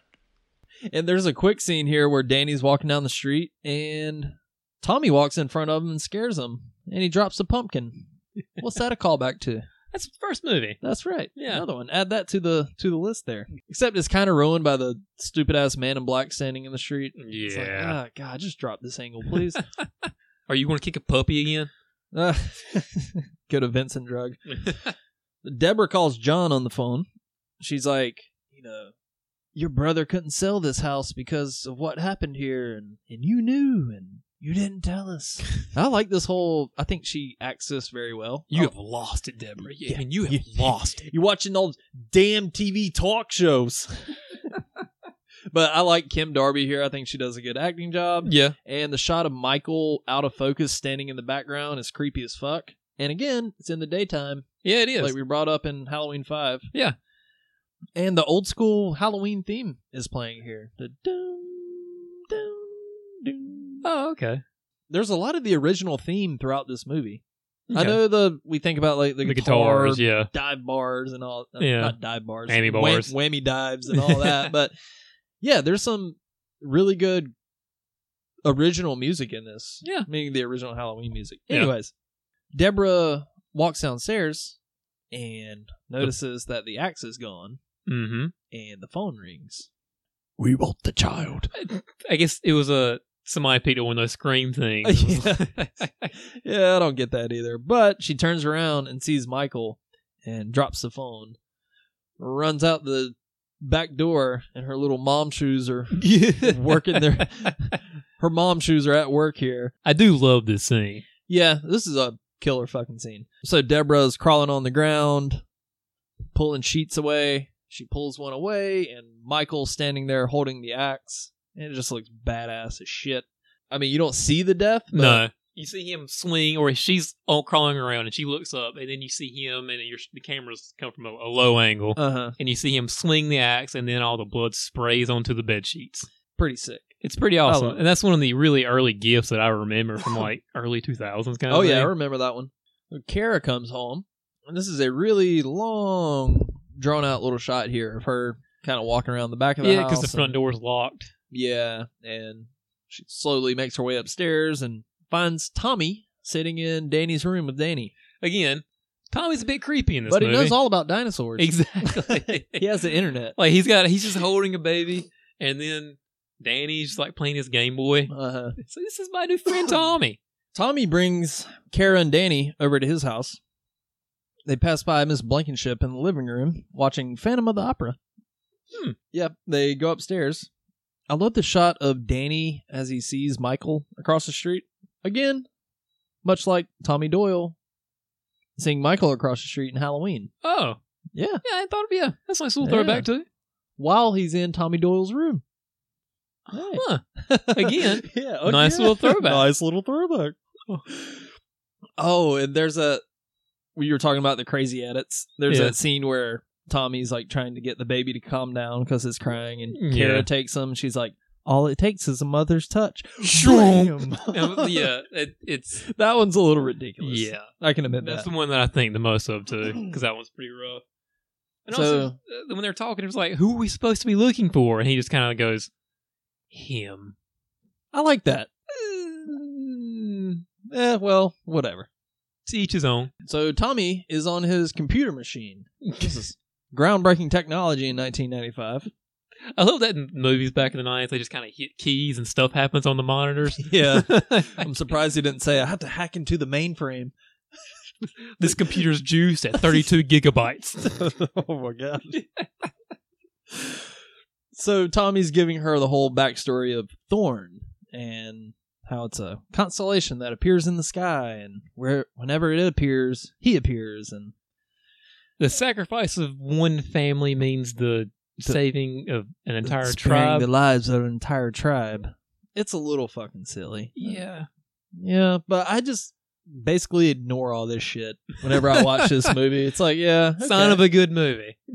Well, even then, it's not too bad. I Yeah. mean, yeah, it's it's a little okay. It's a little silly, Yeah. but it's not the worst thing. No, I will give this credit. Okay, just a little side tangent. Okay. At this point, you know, it's the sixth movie. They want to try something a little different. Yes, it's the sixth movie. And it does Mhm. succeed much, much better than Jason Goes to Hell when they try to do something different. yes, Like, because that movie's a shit pile. And this movie, Uh-huh. while I have my issues with it, it's much better than that movie. yes, I think if if you don't agree with that, then go fuck yourself. yeah. yeah, agreed. So Tommy gives her the whole backstory, and he's got to go meet Doctor Loomis at the campus rally. Now, this scene with Miss Blankenship, I love this part. She's kind of giving the history of Sam Hain or Samhain, if you want to be an asshole, and it's accurate for the most part. yeah. As we talked about in our, I think it was the Halloween three episode, kind of talked about the history of Halloween. Yeah. We about brought it up the a little bit. bonfires and warning off warding off spirits of the dead and all that. Do you know why we celebrate Halloween? Because that's when we go trick or treating and get candy. Well, yes, but a long, long time ago, it was a night of great power when the days grew short and the spirits of the dead returned to their homes to warm themselves by the fireside. All across the land, huge bonfires were lit. Oh, there was a marvelous celebration. People danced and they played games and they dressed up in costumes, hoping to ward off the evil spirits, especially the boogeyman. What's the boogeyman? Come on, Danny. Good night to Mrs. Blankenship. And Good night, she Mrs. reveals that Blankenship. she was babysitting You know, Michael the night that he killed Judith. Now, here is my favorite throwback of this movie, and it's an often overlooked moment in the series. Okay. So she says that she was babysitting Michael the night he killed his sister. Miss Blankenship's house is across the street from the Myers house. Yes. What's the first shot you see in Halloween? You see Michael walking across the street. Oh, Back to the that's- Myers house. That's true. Boom! Suck it. This Nobody is the talks best. about- This is the best movie of all God time. damn now. well, I love that. It is like it doesn't get brought up. a lot. This and the trucker in the first movie. What the fuck is going on? no, I, I really do love that little tie in there. though. okay. Yeah, I've, Yeah. I've never thought about that, but yeah, it makes sense. Yeah. We cut to the campus rally and we see, oh, who's that? The man in black? No, it's Hello, Haddonfield. It's Barry Sims. It's Back Talk with Barry Sims. You know, he plays the exact same character in another movie. Wasn't there some Penny Dreadful Yeah. movie? Uh, yeah, that's what it was. Came His out in character's 2005, name is Barry Sims. and he's also a radio DJ. really? It's like the exact same character. I've got to see footage of this. Yeah. That's amazing. Well, they're going to have their little party on the campus rally, but we cut back to John Strode coming home, pissed drunk. Oh yeah. Yeah. He hears a noise downstairs, hears the washing machine going, opens the washing machine, finds bloody sheets. And when he turns around and sees Michael, Michael looks fucking evil in this shot. Yeah, he I does. love And this the way shot. it's lit and everything. Yeah. This is a highlight of the theatrical cut for sure. Yeah. I love this death scene. I I'm not mad at the reshoot. And it's Like, yeah, it's, this is not the whole thing because it was always in the, but in the producer's cut, it's just he kind of stabs and he electrocutes him. Yeah. But they added the head explosion. Yeah, which I think is kind of fun. Yeah, Yeah. Why I- not? Buchler was talking about that. He was like, "Yeah, producers were coming and they wanted to grab it to, to you know add more gore and stuff to it." So I was like, "Head explosion!" So we filled Uh-huh. it yeah. with like hot dogs and Nice. I was like, "Yeah, yeah, well, it's a killer death scene, I think. And he kind of deserves it. yeah." I'm always down for head explosions in movies. Yeah. Now, is this the most graphic in all of the the series? I would say so. Okay. Yeah, that's fair to say. yeah. It's been a while since I watched Rob Zombie's Halloween, but And I remember the second one was a really mean one. Like he was like really like that movie was like really mean. yeah, it was. But well, that's one way to put it. It was really mean. Michael Myers is a meanie in that. He's such a mean. But yes, this has some brutal death scenes. I like them though. For the record, my favorite death scene is the head through the spike. That shit's awesome. In the entire series or the movie? Ooh. We'll save that for oh, show announcement. We're gonna do a Halloween retrospective episode. One where we don't have to do research for once. Yeah. I literally have seven pages of notes right here. um Yeah, we're gonna do like uh top ten death scenes. Top five lowest points of the series. Whatever, you know. We're just gonna If you want, if you've got ideas for what you want us to talk about, shoot it to us on the Instagram. We're Oh there. yeah, yeah. We're gonna Yeah, we'll get to that. Yeah. Hold your horses. We got a long ways to go. I know it feels like we're kind of making some progress here. Yeah. We're like, oh shit, we're on six. It's like, uh, don't get too excited. We've got We're- six more to go. I just, I don't think it's going to end at this point. yeah. No, I'm loving this shit. So, Yeah. cut back to Barry Sims. They're having the live podcast, or no, they're they're doing their little radio Innovators Show. in Haddonfield they are. yeah. So they're having a big radio show because this is the first year they're trying to bring Halloween back to Haddonfield. Mhm. It's been on a moratorium since I guess part five. Yeah. They banned Halloween, so Beth threw this celebration. They want to bring back Halloween, We're bringing it back. bringing it back. And Beth is like, just look at Tim. They live in the Myers house. You do. We do. Yeah. Good house. Strong wood.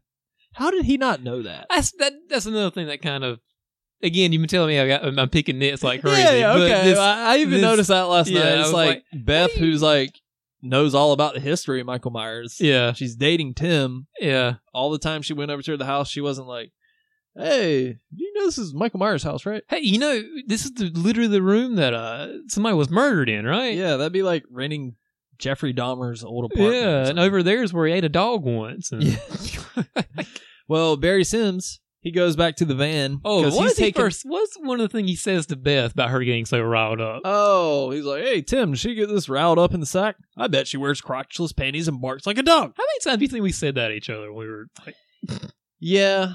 Well, context here. yeah, Talk- talking about this movie. yeah. Yeah, we this was a catchphrase. yeah, yeah, it was. I bet Yeah. she wears crotchless panties and barks like a dog. Michael's about to give him the business because Barry's walking back to the van and he gets in the van and Michael grabs him from behind and I'm pretty sure he stabs him in the dick. I don't know where he, he stabs him kind of low. So when you see him fall out of the tree later, I Uh-huh. noticed that like his boxers were all bloody. Really? Yeah. I'm pretty sure Michael stabbed him in the dick and pulled up, which did. is He did call him a pussy. Oh yeah. you don't call Michael Myers a pussy. No, As wait, nobody's called him a pussy up to this point. no, nobody's really called him any names. Okay, I'm thinking of Tommy Jarvis and Friday the 13th. Come on, you pussy. Yeah. Bucky talked shit to him in Halloween 4. Oh, It uh, didn't turn out so well. No, So, yeah, Michael's like, I disapprove of you and your bowl cut. Tim and Beth get home. and Beth gives Tim a history on Michael. She acts out the murder scene. Yeah, but couldn't mention like, hey, this is Michael Myers. Yeah, house. also the electricity's cut out in the house. That's right. Tim's like, "Ah, let's go get the candles. But not before we hear, Mommy, it's raining. It's raining red. Now, in the producer's cut, she was singing. She's like, Mommy, it's Yeah. raining. It's raining red. It's, it's kind of weird they refilmed that. Yeah, I don't and the, I don't remember was the him dropping down was that different at all? I don't I don't think, think it so. was. I don't think so. I So don't- it's I like, just- why would they be like, hey, reshoot that with that little Yeah, girl? There's lots of cuts that even with the the story, there's that they were kind of changed. I just didn't really understand why they would have changed it for reshoots at all. Yeah. Who knows? Who knows?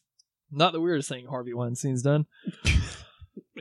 so Tim and Kara are making love, Oh, and Tim has to go take a shower because you know, stay fresh. fresh. no, the first time I was watching this with Alyssa, she started laughing so hard at that line, and I was like, this was the first time I kind of realized, like, "Yeah, I guess it is kind of a dumb fucking. Is line this supposed to be like a Mentos reference or something? Yeah, I don't know. gotta stay fresh? Stay fresh. He says it like- surprised he didn't pop a pop a Mentos at that Yeah. point. Do, do, do, do, do, do. Hey, honey. Br- hey, babe. Bring your towel. I'm, I'm freezing in here. Also, those candles are getting off a lot of light in that bathroom. Yeah, that's true. I love that Michael hands him the towel. And you see that nice thorn tattoo on his wrist. Yeah, that's right. You know, I'm thinking of getting that tattooed on me. Really?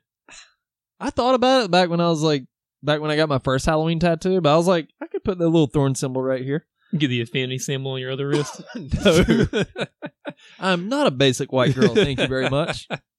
Will you get the thorn symbol tattooed with me? I'll, go pay- with you to get I'll it. pay for it. No, I'll go with you to get the thorn symbol. Absolutely. And I what will see tattoo what- would you get? I don't know. I've never really thought about it. I mean, I like ta- again. I like tattoos on other people, but I know I would just get sick to death of it. I of know you seeing it. Oh, speaking of, well, not really. On October 23rd, Yeah. it's on a Wednesday. Cool. There's this. yeah, hey, Wednesdays are cool. High energy, man. I, I appreciate it. It's fucking late. so, there's a place downtown Raleigh called Kings. They have like, uh, well, they have like a lot of live music and shit. But, Yeah. anyways, they're having horror movie trivia night. Oh wow. So, we are going out on Wednesday, the 23rd, to celebrate my birthday, which is on the That's all 24th. right. Yeah. So, each team can have up to five people, and I need you to be my fifth. Will you come out with me on Wednesday night? I could try my horse. I can't promise. I will try my horse to get out there. Jesus Christ. Yeah. I'll, I'll probably. I'll pay for your fucking ride home, okay? it's your co host birthday Oh, I forgot. it was- celebrating yeah. on the night yeah. that they're having horror movie trivia. Well, so it's a bar. What is well, it's like, yeah, kind of. it? Okay. Yeah, I'll come. Yeah, it's a Wednesday night. It's a Wednesday night. Might be past your bedtime. Mm, I do. Get, I, I do wake up pretty early in the mornings. Yeah, well. I'll well, come. Let's go I'll kick come. some ass. Yeah, All Let's right. go kick some ass. All right, you hear that, everybody? If Jason doesn't come, then yeah, That's the end of this podcast. that's right. Anyways, how do we start talking about that? So Michael kills Tim. Tim clears the fog off the mirror and the steam off the mirror, and I like this little death scene. He just slits his throat. It's like it just didn't stay fresh enough. Yeah, he didn't say Didn't fresh. stay fresh enough. Yeah, it kind of gets like, it kind of gets his arm a little bit too when he's br- dragging across. Yeah, His, yeah, I did notice Oh, that. that's a nice little detail there. yeah, Good job, Buchler. Yeah, and Danny hears the voice. The phone rings and Beth answers. So Kara is telling Beth to get out. And I love this death scene. Michael sneaks up behind her, just starts stabbing her in Yeah, the back. I like this. I know it's the editing is like that's it. Didn't need the editing. The, I like the, the bit in slow mo. it's I like the producers. I like the producers version of this a little bit. The producers cut version because it's not Okay. doing the slow mo. mhm. I like the death. I think it's really cool. Yeah. Uh, I just don't think the slow mo stuff was needed for it. Okay. Touche. So Kara sees Danny walking towards the house. And Kara runs over to the Myers house, much like Jamie Lee Curtis in the original. Kinda. I didn't think about that. Yeah, but yeah, kinda. Yeah, yeah. It's kind of another scene where, you know, you know Oh, she's going on into this house and it's not going to be good. Oh, it ain't. Yeah. so she walks in. It's the most country thing I've seen ever Oh, seen on no, this it, pod. it ain't. I tell you what, Just boy. ain't no good, uh uh Oh, speaking of country shit, do I need to freeze those boiled peanuts? I stuck them in the freezer today. I mean, if They've you been don't, in my fridge. yeah, I just, yeah, I- my, I keep mine in the freezer too. Okay. yeah, and then when I boil them, then you can, if you want to put them back in the freezer, they'll be good too. Hey, we should start selling Spook House peanuts. We could, We'll sell boiled peanuts. We promise they'll stay fresh in the freezer. That's right. Much like Tim Strode. So Beth Please leave this in. Beth grabs the fire poker and heads upstairs, and she finds she finds Tim and Beth in the bed. Yeah, and she she finds Danny sitting on the bed. He's like, "Mommy," and the way she turns around and Michael's just kind of standing there, like, "What's up?" I love that shot. I think it's Dinner's ready. yeah, I think it's like really like kind of kind of like claustrophobic in a way. Like Michael just slowly starts lumbering towards her, and it's like, "Oh, get get the fuck out, get out. Danny, run!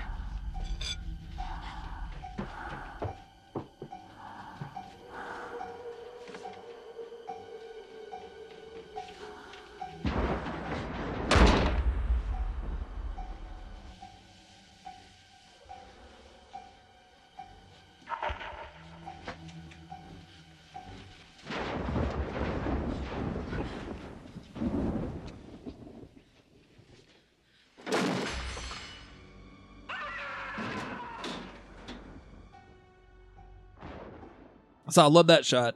And she shuts the door, starts backing up, and Deborah Strode falls out like Bob from the original. Mm. Yeah.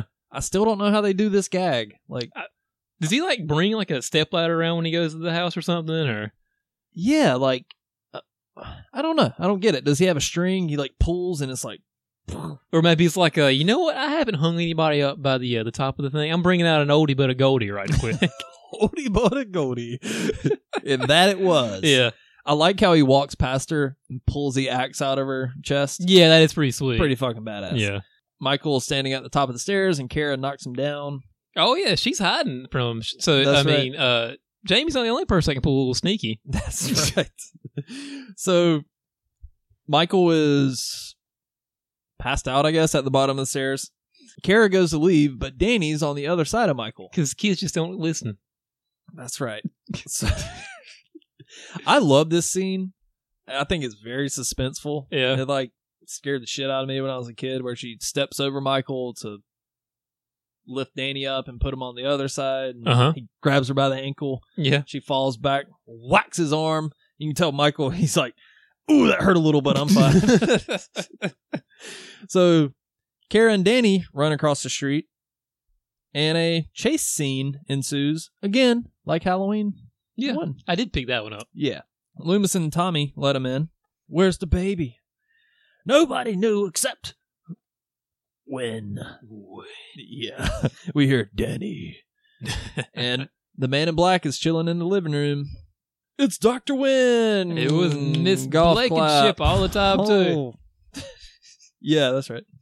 And Kara runs upstairs and finds Miss Blankenship. and She's like, "Hello, dear." and Kara, she's got some pipes on her. She's like, "Oh, Yeah, she really. She's there's got a and scream on There's her. there's another. We'll get to it a When little Michael later. grabs her hair, Yeah, I was she's like, like, "Oh god." Like, yeah, I she was should like, start a metal band. She's got some screams on her. So Kara jumps out of the window. Even when I was a kid, it's like, why'd you just jump out of the window? But I don't know. She does. she does, and before the cult members can get to her. and then and then there's a hard cut Mm-hmm. to Now, this is a significant part of the movie because everything after this is a reshoot. it's completely different. Completely different. Now in the producer's cut, there's some minor changes here and there, and there's some some plots that are kind of the the cult thing is downplayed. uh Uh, but as soon as after this, this is when it's completely different. Yeah.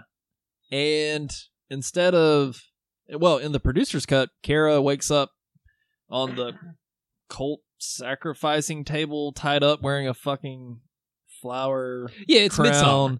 Yeah, midsummer Yeah. basically. In the theatrical, she wakes up in a holding cell at Smith's Grove Again, which- like uh, Linda, Linda Hamilton and T- Terminator 2. hey, okay, doing those pull ups. So How, hello, Dr. Silverman. How's the knee? Jesus.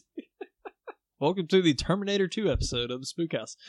I like everything. Well, I wouldn't say I l- agree with everything that the reshoots do, but I like it a lot better than the whole cult stuff. And there's like Dr. Wynn standing over and Michael standing off to the side like a fucking choir boy. No, it's that that one shot does Oh, drive me crazy. God. It looks like you remember you go to family photos and everybody's like wearing their nice Sunday dresses, and there's that one goth kid who's wearing like uh, oh, that the, was me. The EP, like the EP of smells like children. like, Philip, did you have to wear a Slipknot shirt? Yes, I wore my best ball bearing necklace to be here. Okay, yeah, I polished my ball bearing necklace. so Kara wakes up in the holding cell yeah. and Loomis enters Wynn's office. Well, they find out, you know, the thing that drives me a little bit crazy, just backtrack it a little bit, Uh-huh. is when um Tommy and Loomis are just there, and it's like Tommy goes, "Where is she? Where's Kara?" Oh yeah. Where's Kara? And it's like I feel like I've been drugged. We have been drugged. I was like, when? when did that happen? Oh, How did that happen? Yeah. Do they have a blow darts in the cold or something? I don't under that. It's Yeah. It's like how do they yeah. I understand why Doctor Loomis knows where they were going. Like I, I'm going, I'll accept that. But then being Well, drugged and I guess you would assume because Wynn works at Smith's Grove Oh, and yeah. I Wynn mean, is yeah. now Yeah. so yeah. Where's Kara? Where is she? Where's his Kara? game? and I know where he wants to play it. So Loomis enters Wynn's office. And he's ready to whoop some ass. He's I love that little scene where Loomis and Tommy are walking down the hallway, and Loomis pulls out his pistol. And he's like, "Doctor Loomis, you know that won't stop Michael." It's like, I know. But when? I'm a pop a cap at his ass. Hiding my sense of security. I Yeah. also love this part where he says, uh, Tommy, wait here, and then he immediately walks away. Oh yeah, hear somebody scream. Yeah. So Loomis goes into Wynn's office, and there's some, you know, how could you? Yada yada yada. I recognize what it was. Pure, uncorrupted evil. Yeah. Loomis is like, You are a madman. No one's going to out loony doctor me here. "Well, Loomis gets what? This was all reshot too. yeah, that's right. Um. So, and actually, when he's speaking to Doctor Loomis, Loomis had already died. At this That's point. right. So we should note that these were reshoots done about six months after Yeah. in the summer of '95. Donald Pleasance died like early '95. yeah. Shortly Like after February the, or March Yeah, or shortly something? after the movie wrapped, he was. Oh, side note: with the day we recorded our Halloween Five episode, that would have been his 100th birthday. Oh wow! I didn't know that. Yeah, I meant to give a little shout out Okay. onto the podcast. But yeah. Anyways, we miss you, Donald. So Loomis gets KO'd here From behind, from behind. which was a body, which was a, a stunt double. That was not. oh, it's not the real Donald. that wasn't the Pleasance? real Donald. Oh, Pleasance, Just in case you know, he's not. Ja- He's not Jackie Chan. So Tommy goes to investigate the woman's scream. Now, for some reason, I always thought this was Lindsay as a kid. I feel like it should have been. Really? I don't know. I feel like it should have been. Wouldn't that have been kind of cool? Like you know, the crazy lady that's in the the psych ward. Lindsay. Now, I read one of the comics, and Lindsay is in the psych ward, and Michael Myers does in fact kill her. Oh, okay. Because she's like, He walks amongst us, brother. And like, how does it feel to be damned? All I could think of is remember that movie Disturbing Behavior. no, it's been a while Oh, since I okay. saw. Well, it." there's a line that kind of reminded me of that, and they're at a, a, a asylum. yeah, but Tommy could have been like Lindsay, like oh, she like went crazy, you know. But whatever, it's just some crazy lady. yeah, And I like Paul Rudd's reaction. He's like, huh, shit. Tommy hears Kara in the room down the hall in room 237. yeah, Shining reference. Yeah, there you go. Michael steps out. He hears a ruckus. Oh, here's a ruckus now, And Michael appears much thinner here and why because- is that? because during the reshoots, they went with a different person who is a Michael Lerner, who has a very much different. Well, the Weinsteins thought George Wilbur was like too big. Or And something. Joe Chappelle, I think it was more Joe Chappelle than I don't. 'cause- Really? Yeah, that's what uh, I I watched a George P. Wilbur uh, interview thing, and he was talking about how he was like, I still came back. He's still doing stunts. He he gets killed. Yeah, in the operating room scene. Um, so he's still there, but for some reason, it's like they wanted a more svelte, you know, thinner.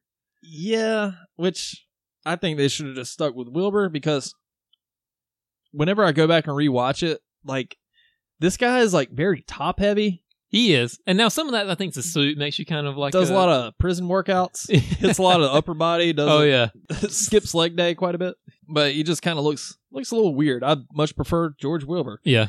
Tommy is breaking Kara out of the room. He's hitting a hitting the doorknob with a fire extinguisher. And again, this is that little shot where I think this is the this is the first time Tommy sees Michael, right?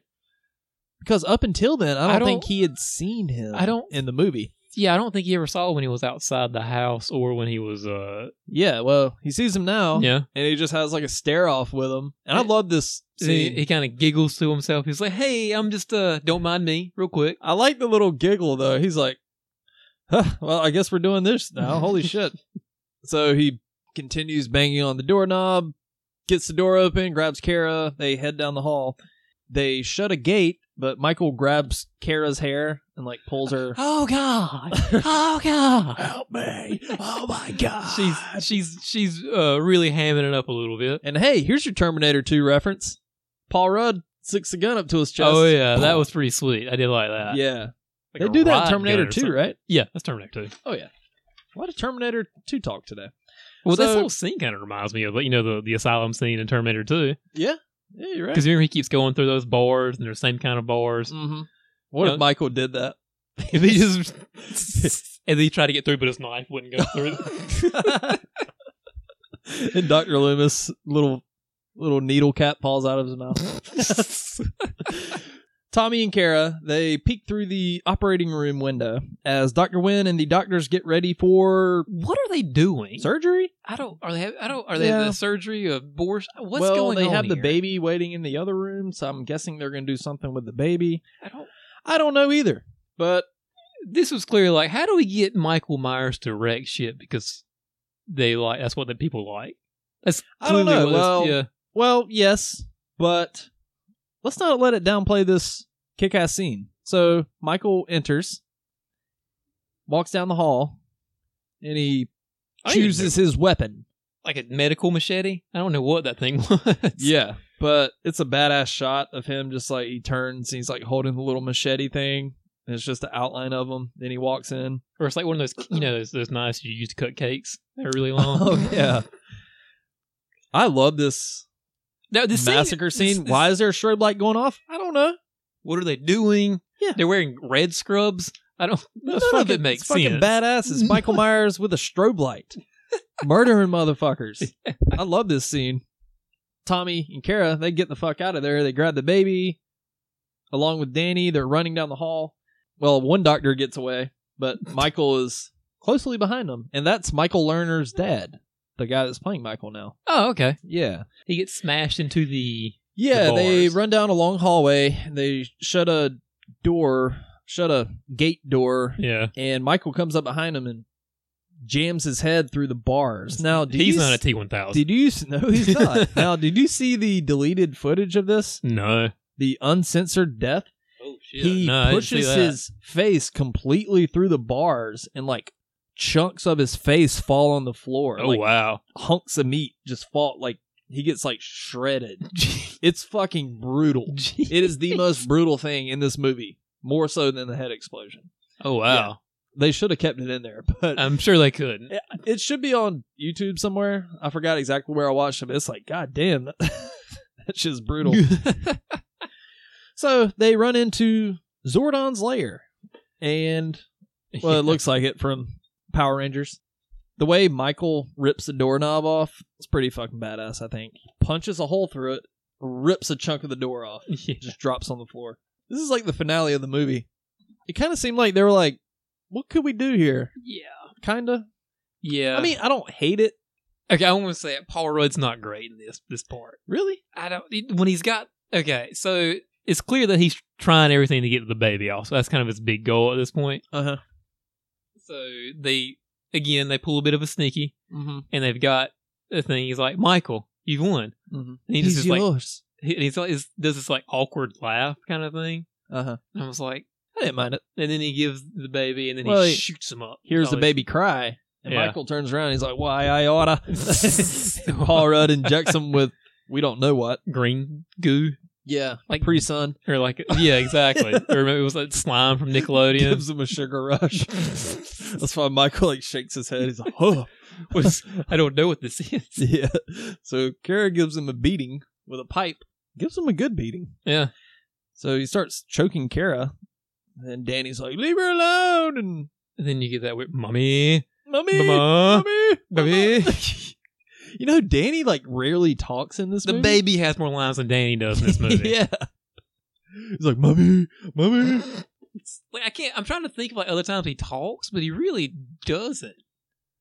Yeah, I think He he's says, right. or he knows all about. He knows about dinosaurs. oh yeah, he knows all about dinosaurs. And I'm trying to think of some. I know he talk. I Does he think talk that's about it? That's when she like comes to him in his room, the Batman or something. I don't know. but yeah, like either serious, way. the baby has more lines than Danny does. That's true. He's a worthless character. Doesn't need to be in this movie. Well, Michael's trying to go after him. He's trying to do you a favor there and kill Danny. But Yeah. He can't get to him. He's still not thin enough. His fat ass can't squeeze through the. He's a little bit thinner than The George P. Wilder, boilers. but he's not thin enough. yeah. So Tommy injects him again and gives him the business with a pipe. And So much so that beats he's the shit out of him. bleeding green goo out of his face. I kind of like the end of this movie. It's just Paul Rudd beating the shit out of Michael Myers with a pipe. It's like- and then he like throws it down with authority, like he just got a touchdown in the Super Bowl. Oh. Yes. He's like, he's like Gronkowski spikes that motherfucker. yeah, he gronks. Well, he gronks Michael in the face with the pipe, like busts his eye open. yeah, And if we learned anything in Halloween Five, you got to do more than that to kill Michael. Loomis should have showed up, and be like, "Let me show you how it's done." let me pass that on top of him real quick. Yeah. So, and that's well, almost the end of the movie. So you get a shot of Loomis outside, Paul Rudd and Kara and Danny Come with and the us. babies. Come with us. Loomis is like, No, I have some business to attend to here. And they drive off. Yeah. What happens to him after that? We don't know. There's a shot of Michael Myers' mask and an empty needle laying on the ground, and you hear Loomis scream off screen, and you get a shot of a jack o' lantern outside the Myers house, and fade to black. That's Halloween six. That's Halloween 6. The Curse of Michael Myers. And it, it does say, in memory of Donald Pleasance. yes, There it is, Jason. that's that's Halloween six. The And ending, so yeah, the ending's a bit. Eh, I don't know. How should we end this? But Let's make it brutal and violent for the fourteen-year-old boys out there. I don't mind the ending. It's whatever. I, I- will say it's better than part five. It's absolutely Oh, yeah, better than absolutely. part five. It's better than Resurrection. Obviously, it's much better than Resurrection. It's much better than the producer's cut ending, which is re goddamn ridiculous. It's absolutely ridiculous, but I feel like it makes a little bit more sense. oh no, sir. I, I, I legitimately do think it makes a little bit more sense. Okay, let's go through the ending of the producer's Okay, cut. uh, no, no, I'm again. I'm not saying it's a good ending because it certainly is not. well, as far as making sense, beating Michael to a pulp with a pipe and then driving off. I mean, it's whatever, but it makes sense. Yeah, I understand that. yeah, in the producer's cut, Paul Rudd lays out these magical acorns. yeah. in That's a what Joe circle. Chappelle kept calling him. Yes, and Michael enters the circle and he's frozen because these powerful Druid runes. Runes. And Paul Rudd goes up to Loomis and he's like, "Doctor Loomis, the rune stopped Michael." It's like, okay. And Myers is standing there in the circle, and Doctor Wynn chews him out. I'm not exactly sure what happens. Somehow Michael gets out. switches with Dr. Wynn. Michael puts his jumpsuit and mask on Dr. Wynn. And Michael dresses as the man in black and he escapes. Because he realized, well, everybody else is pulling a sneaky. Maybe I should Yes. pull one. Say pull a sneaky one more time, Jason. God. it's like I'm gonna pull a sneaky and edit out every one of those. um so Myers dressed as the man in black Yeah. leaves and Loomis he thinks it's Michael Myers pulls the mask off and it's Dr. Wynn and he says it's your game now Loomis And then the tattoo shows up. and on he his- looks at his wrist, and a tattoo magically appears on his wrist, and Loomis screams It's the same scream that you get. at the end At of the the, end. theatrical. Yeah, Now, you can't tell me that ending is better than the theatrical. they're I'm both. not saying they're. I'm not saying the theatrical ending is great. I'm saying as far as like making sense, like oh okay, I, I mean whatever, but it's. Oh, I'm not saying it's a good ending, and I'm not saying. I'm saying maybe it makes a little bit more sense than like just this because the third the third act for the theatrical movie just feels tacked on. yeah, it does. Well, it was. I mean, yeah, It was a absolutely, it was. reshoot. yeah, Do you know who was in charge of writing those reshoots? a lot, everybody. It wasn't Farron's, right? Uh, he was there, but I think Okay. Chappelle was doing a lot of stuff. The Weinsteins were like more. It just seems like a lot of people, from what I read, had their hands on the, the reshoots. Well, for a third act reshoot with probably not a lot of time to flesh out a story, it's passable at best. Yeah, I don't mind it. I like um, the escape scene with Kara, with Tommy seeing Michael for the first time. I like that. I No. like seeing Paul Rudd beat the shit out of Michael Myers with a pipe. I don't know. yeah, Whatever. Now there was one, I guess, kind of an epilogue where Mhm. Danny, not Danny, um, Tommy and Kara and the kids go to the bus stop, and at the bus stop, Kara winds up dead, and the two kids have disappeared, and uh, Tommy shows up, and it looks like Tommy did everything, killed everybody in front I of the police. thought it was that Danny killed her. well, it, it- well, by the way, there's like literally five different alternate endings for this movie that were pitched. uh, one had uh, Doctor Wynn escaping in a helicopter, and Michael replaced uh, Tommy replaced the baby with some dynamite, Yeah, and, the and it fucking blows up. Helicopter explodes. Like what the hell? So we're not going to go through all the potential alternate endings. yeah, Some of them are just really bad. Yeah. Um. So it could have been a lot worse. That's for sure. oh yeah, there was a VR component at one point. Yeah. Oh God. Jason, what are give me the high points of this movie? What do you like about this movie? I do like the way it looks. You know, Yes. I like it's. I think it's directed fine. Like I said, it's definitely an improvement over the, the production. Looks what much better than four and five. Now, some of that's because it came out in the nineties as opposed to the eighties. Yeah. And for the record, so I always thought that like Joe Chappelle was kind of like anytime this movie got brought up, it was like, oh, Joe Chappelle fucked the movie up, you know. Well, everybody But- fucked this movie. Well, up. from what I understood, Farron's Farron's has nothing but good things to say about Joe Chappelle. yeah, and it was really more the Weinstein's and Miramax Yeah. that were ruining things. Well, at one point, uh, Mustafa, the Akads, and the Weinstein's lawyered up over this movie about what cut was coming out. Jesus. Yeah, like the, uh, they, apparently they, they the Akads like backed off because they realized like the Weinstein's footed the bill for everything. Man. So, uh, but yeah, like it got. I mean, I was watching the Malik Academy interview about it. It's like, yeah, like it got really contentious for a while between the Academy and the Weinsteins. yeah, and then you have like Paul Freeman involved. He was another producer, so this movie was getting pulled in every direction. But all that aside, for the most part, I think it a decent product came out. Also, uh, a- apparently, a million dollars of this budget got put onto the Hellraiser Bloodline, which was going through oh its God, I heard about that. going came out through- '96. was going through its own version of this exact same issue. Huh. And Joe Chappelle actually had to, uh, to direct reshoots for that movie as well. Oh wow. Yeah. Like it's funny. Like the story between this movie and that movie are actually pretty pretty interesting. Huh. Well, let's keep it positive Yeah. for the time being. Yeah. So again, what what do you like about this movie? Acting is also uh, an upgrade from the yes. previous.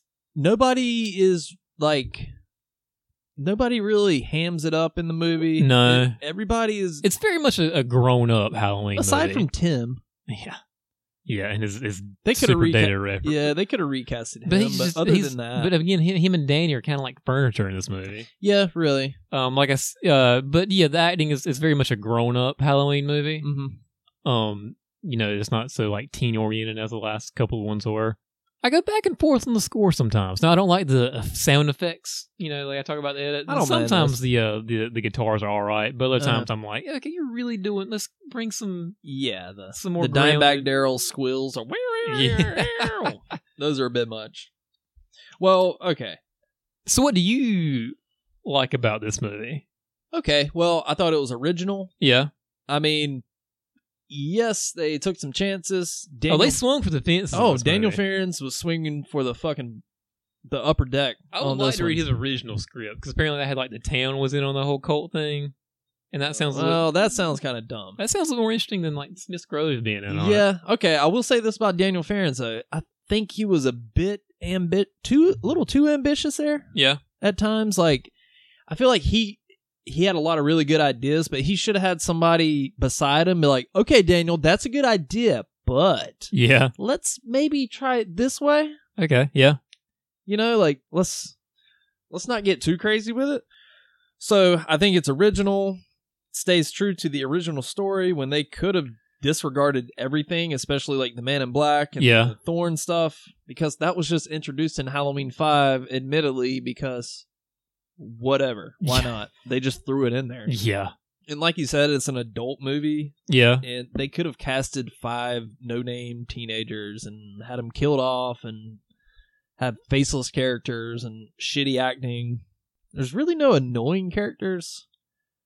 Tim would be the most annoying, or Danny. I'm sorry, Danny's the most annoying character, and that's just because there's he's not like I said, he's not needed. Yeah, You No. know, and he, and he doesn't do anything. He's just there. yeah. No, I like personally. I like the sound design, and Really? the flashy editing. I- I just it just it gets it's too like the baby thing. Like it- all it needs is Well, another yeah. Shonk. yeah, that one was kind of silly. But again, I think it gives it sort of an evil, trippy feel to it. Yeah. Like, it feels uh, I don't know, just very ethereal and otherworldly. It is Like, it is much more cerebral than Uh, the other ones. that's yeah. for sure. yeah. And the death scenes are solid as shit. They're some of my favorite death scenes in the series. In this, Yeah, there's yeah. I mean, the spike and the head explosion are, are definitely highlights of the series. yeah, and this is the most intimidating version of Michael. I think. Mm-hmm.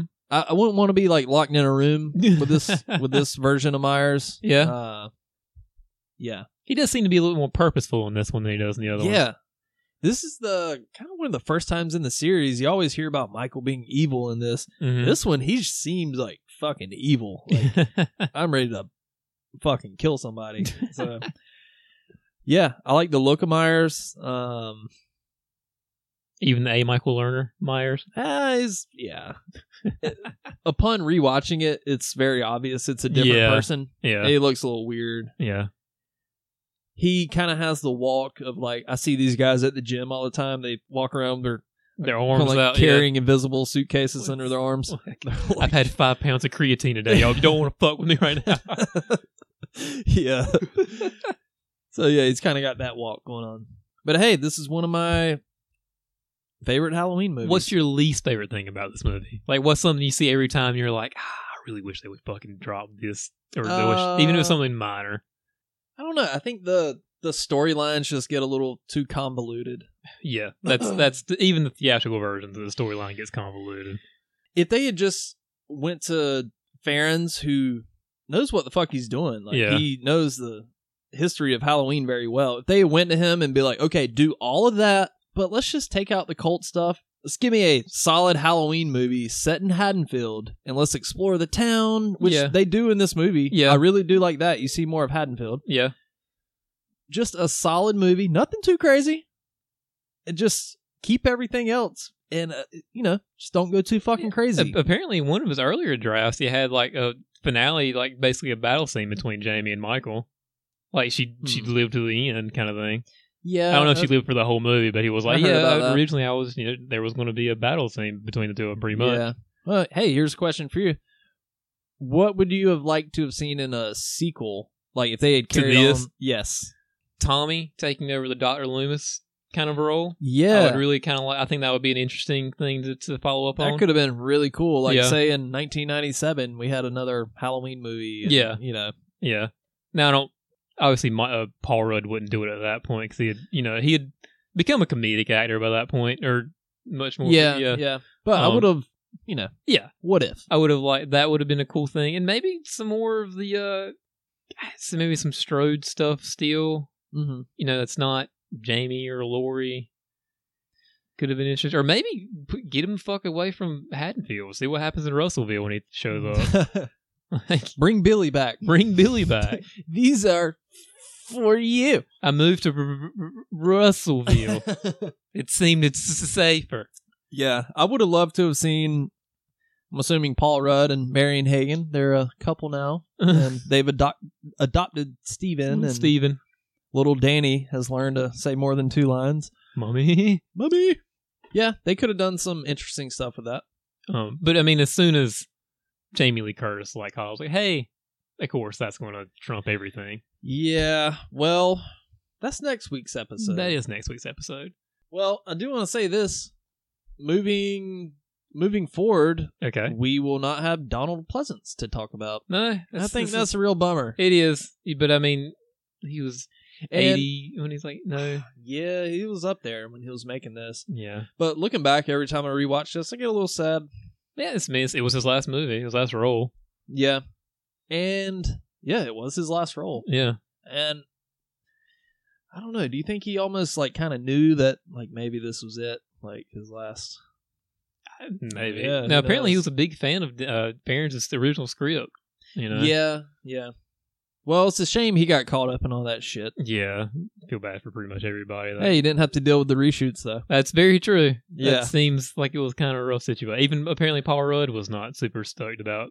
I would love to sit down with Paul Rudd and be like, "Hey, let's talk Halloween 6. He's come around on it recently. I've got some questions. What's he said about it? but yeah, he's come around on it recently. But he somebody was asking about it, and this is kind of what he put down in his thoughts. He says, "When I first saw Halloween Six, I remember thinking, oh God, this movie's not good,' and I was really kind of bummed out. In fact, when we first started making it, I remember thinking, oh, this is the one that's going to be different.' I enjoyed making it. I thought it was really, really fun. But then I thought, oh God, are people going to think I'm a joke? Am I ever going to get work as an actor after this comes out? I've since changed my tune. I love it. I'm honored to be Nice. part of a franchise that has lasted le- that has lasted that long, that has th- that many devotees, and I couldn't be happier that I can say that my first movie is a Halloween movie. Nice. So, and he, apparently, somebody I read that he tried to be around for that 25 year reunion for Halloween Six, but he Mhm. was busy with Marvel movies, so he Oh, couldn't okay. get away from his schedule. So he's he's come around on it recently, but he said, but for a while there, he was kind of embarrassed by it when, when people would talk about it. Well, cool. Yeah. Well, I would still like to sit him down. I got some detailed questions. I'll be like, but until that time comes, I gotta head to Busch Gardens tomorrow morning. Oh yeah, Got a big day ahead of me, big day. and I haven't even eaten dinner. It is like almost ten thirty right now. Oh, yeah. we've been recording for a while. So I think we're gonna call it an evening here at the Spook House. So until we see you next week, I'm Phil, I'm Jason. and this has been the Spook House.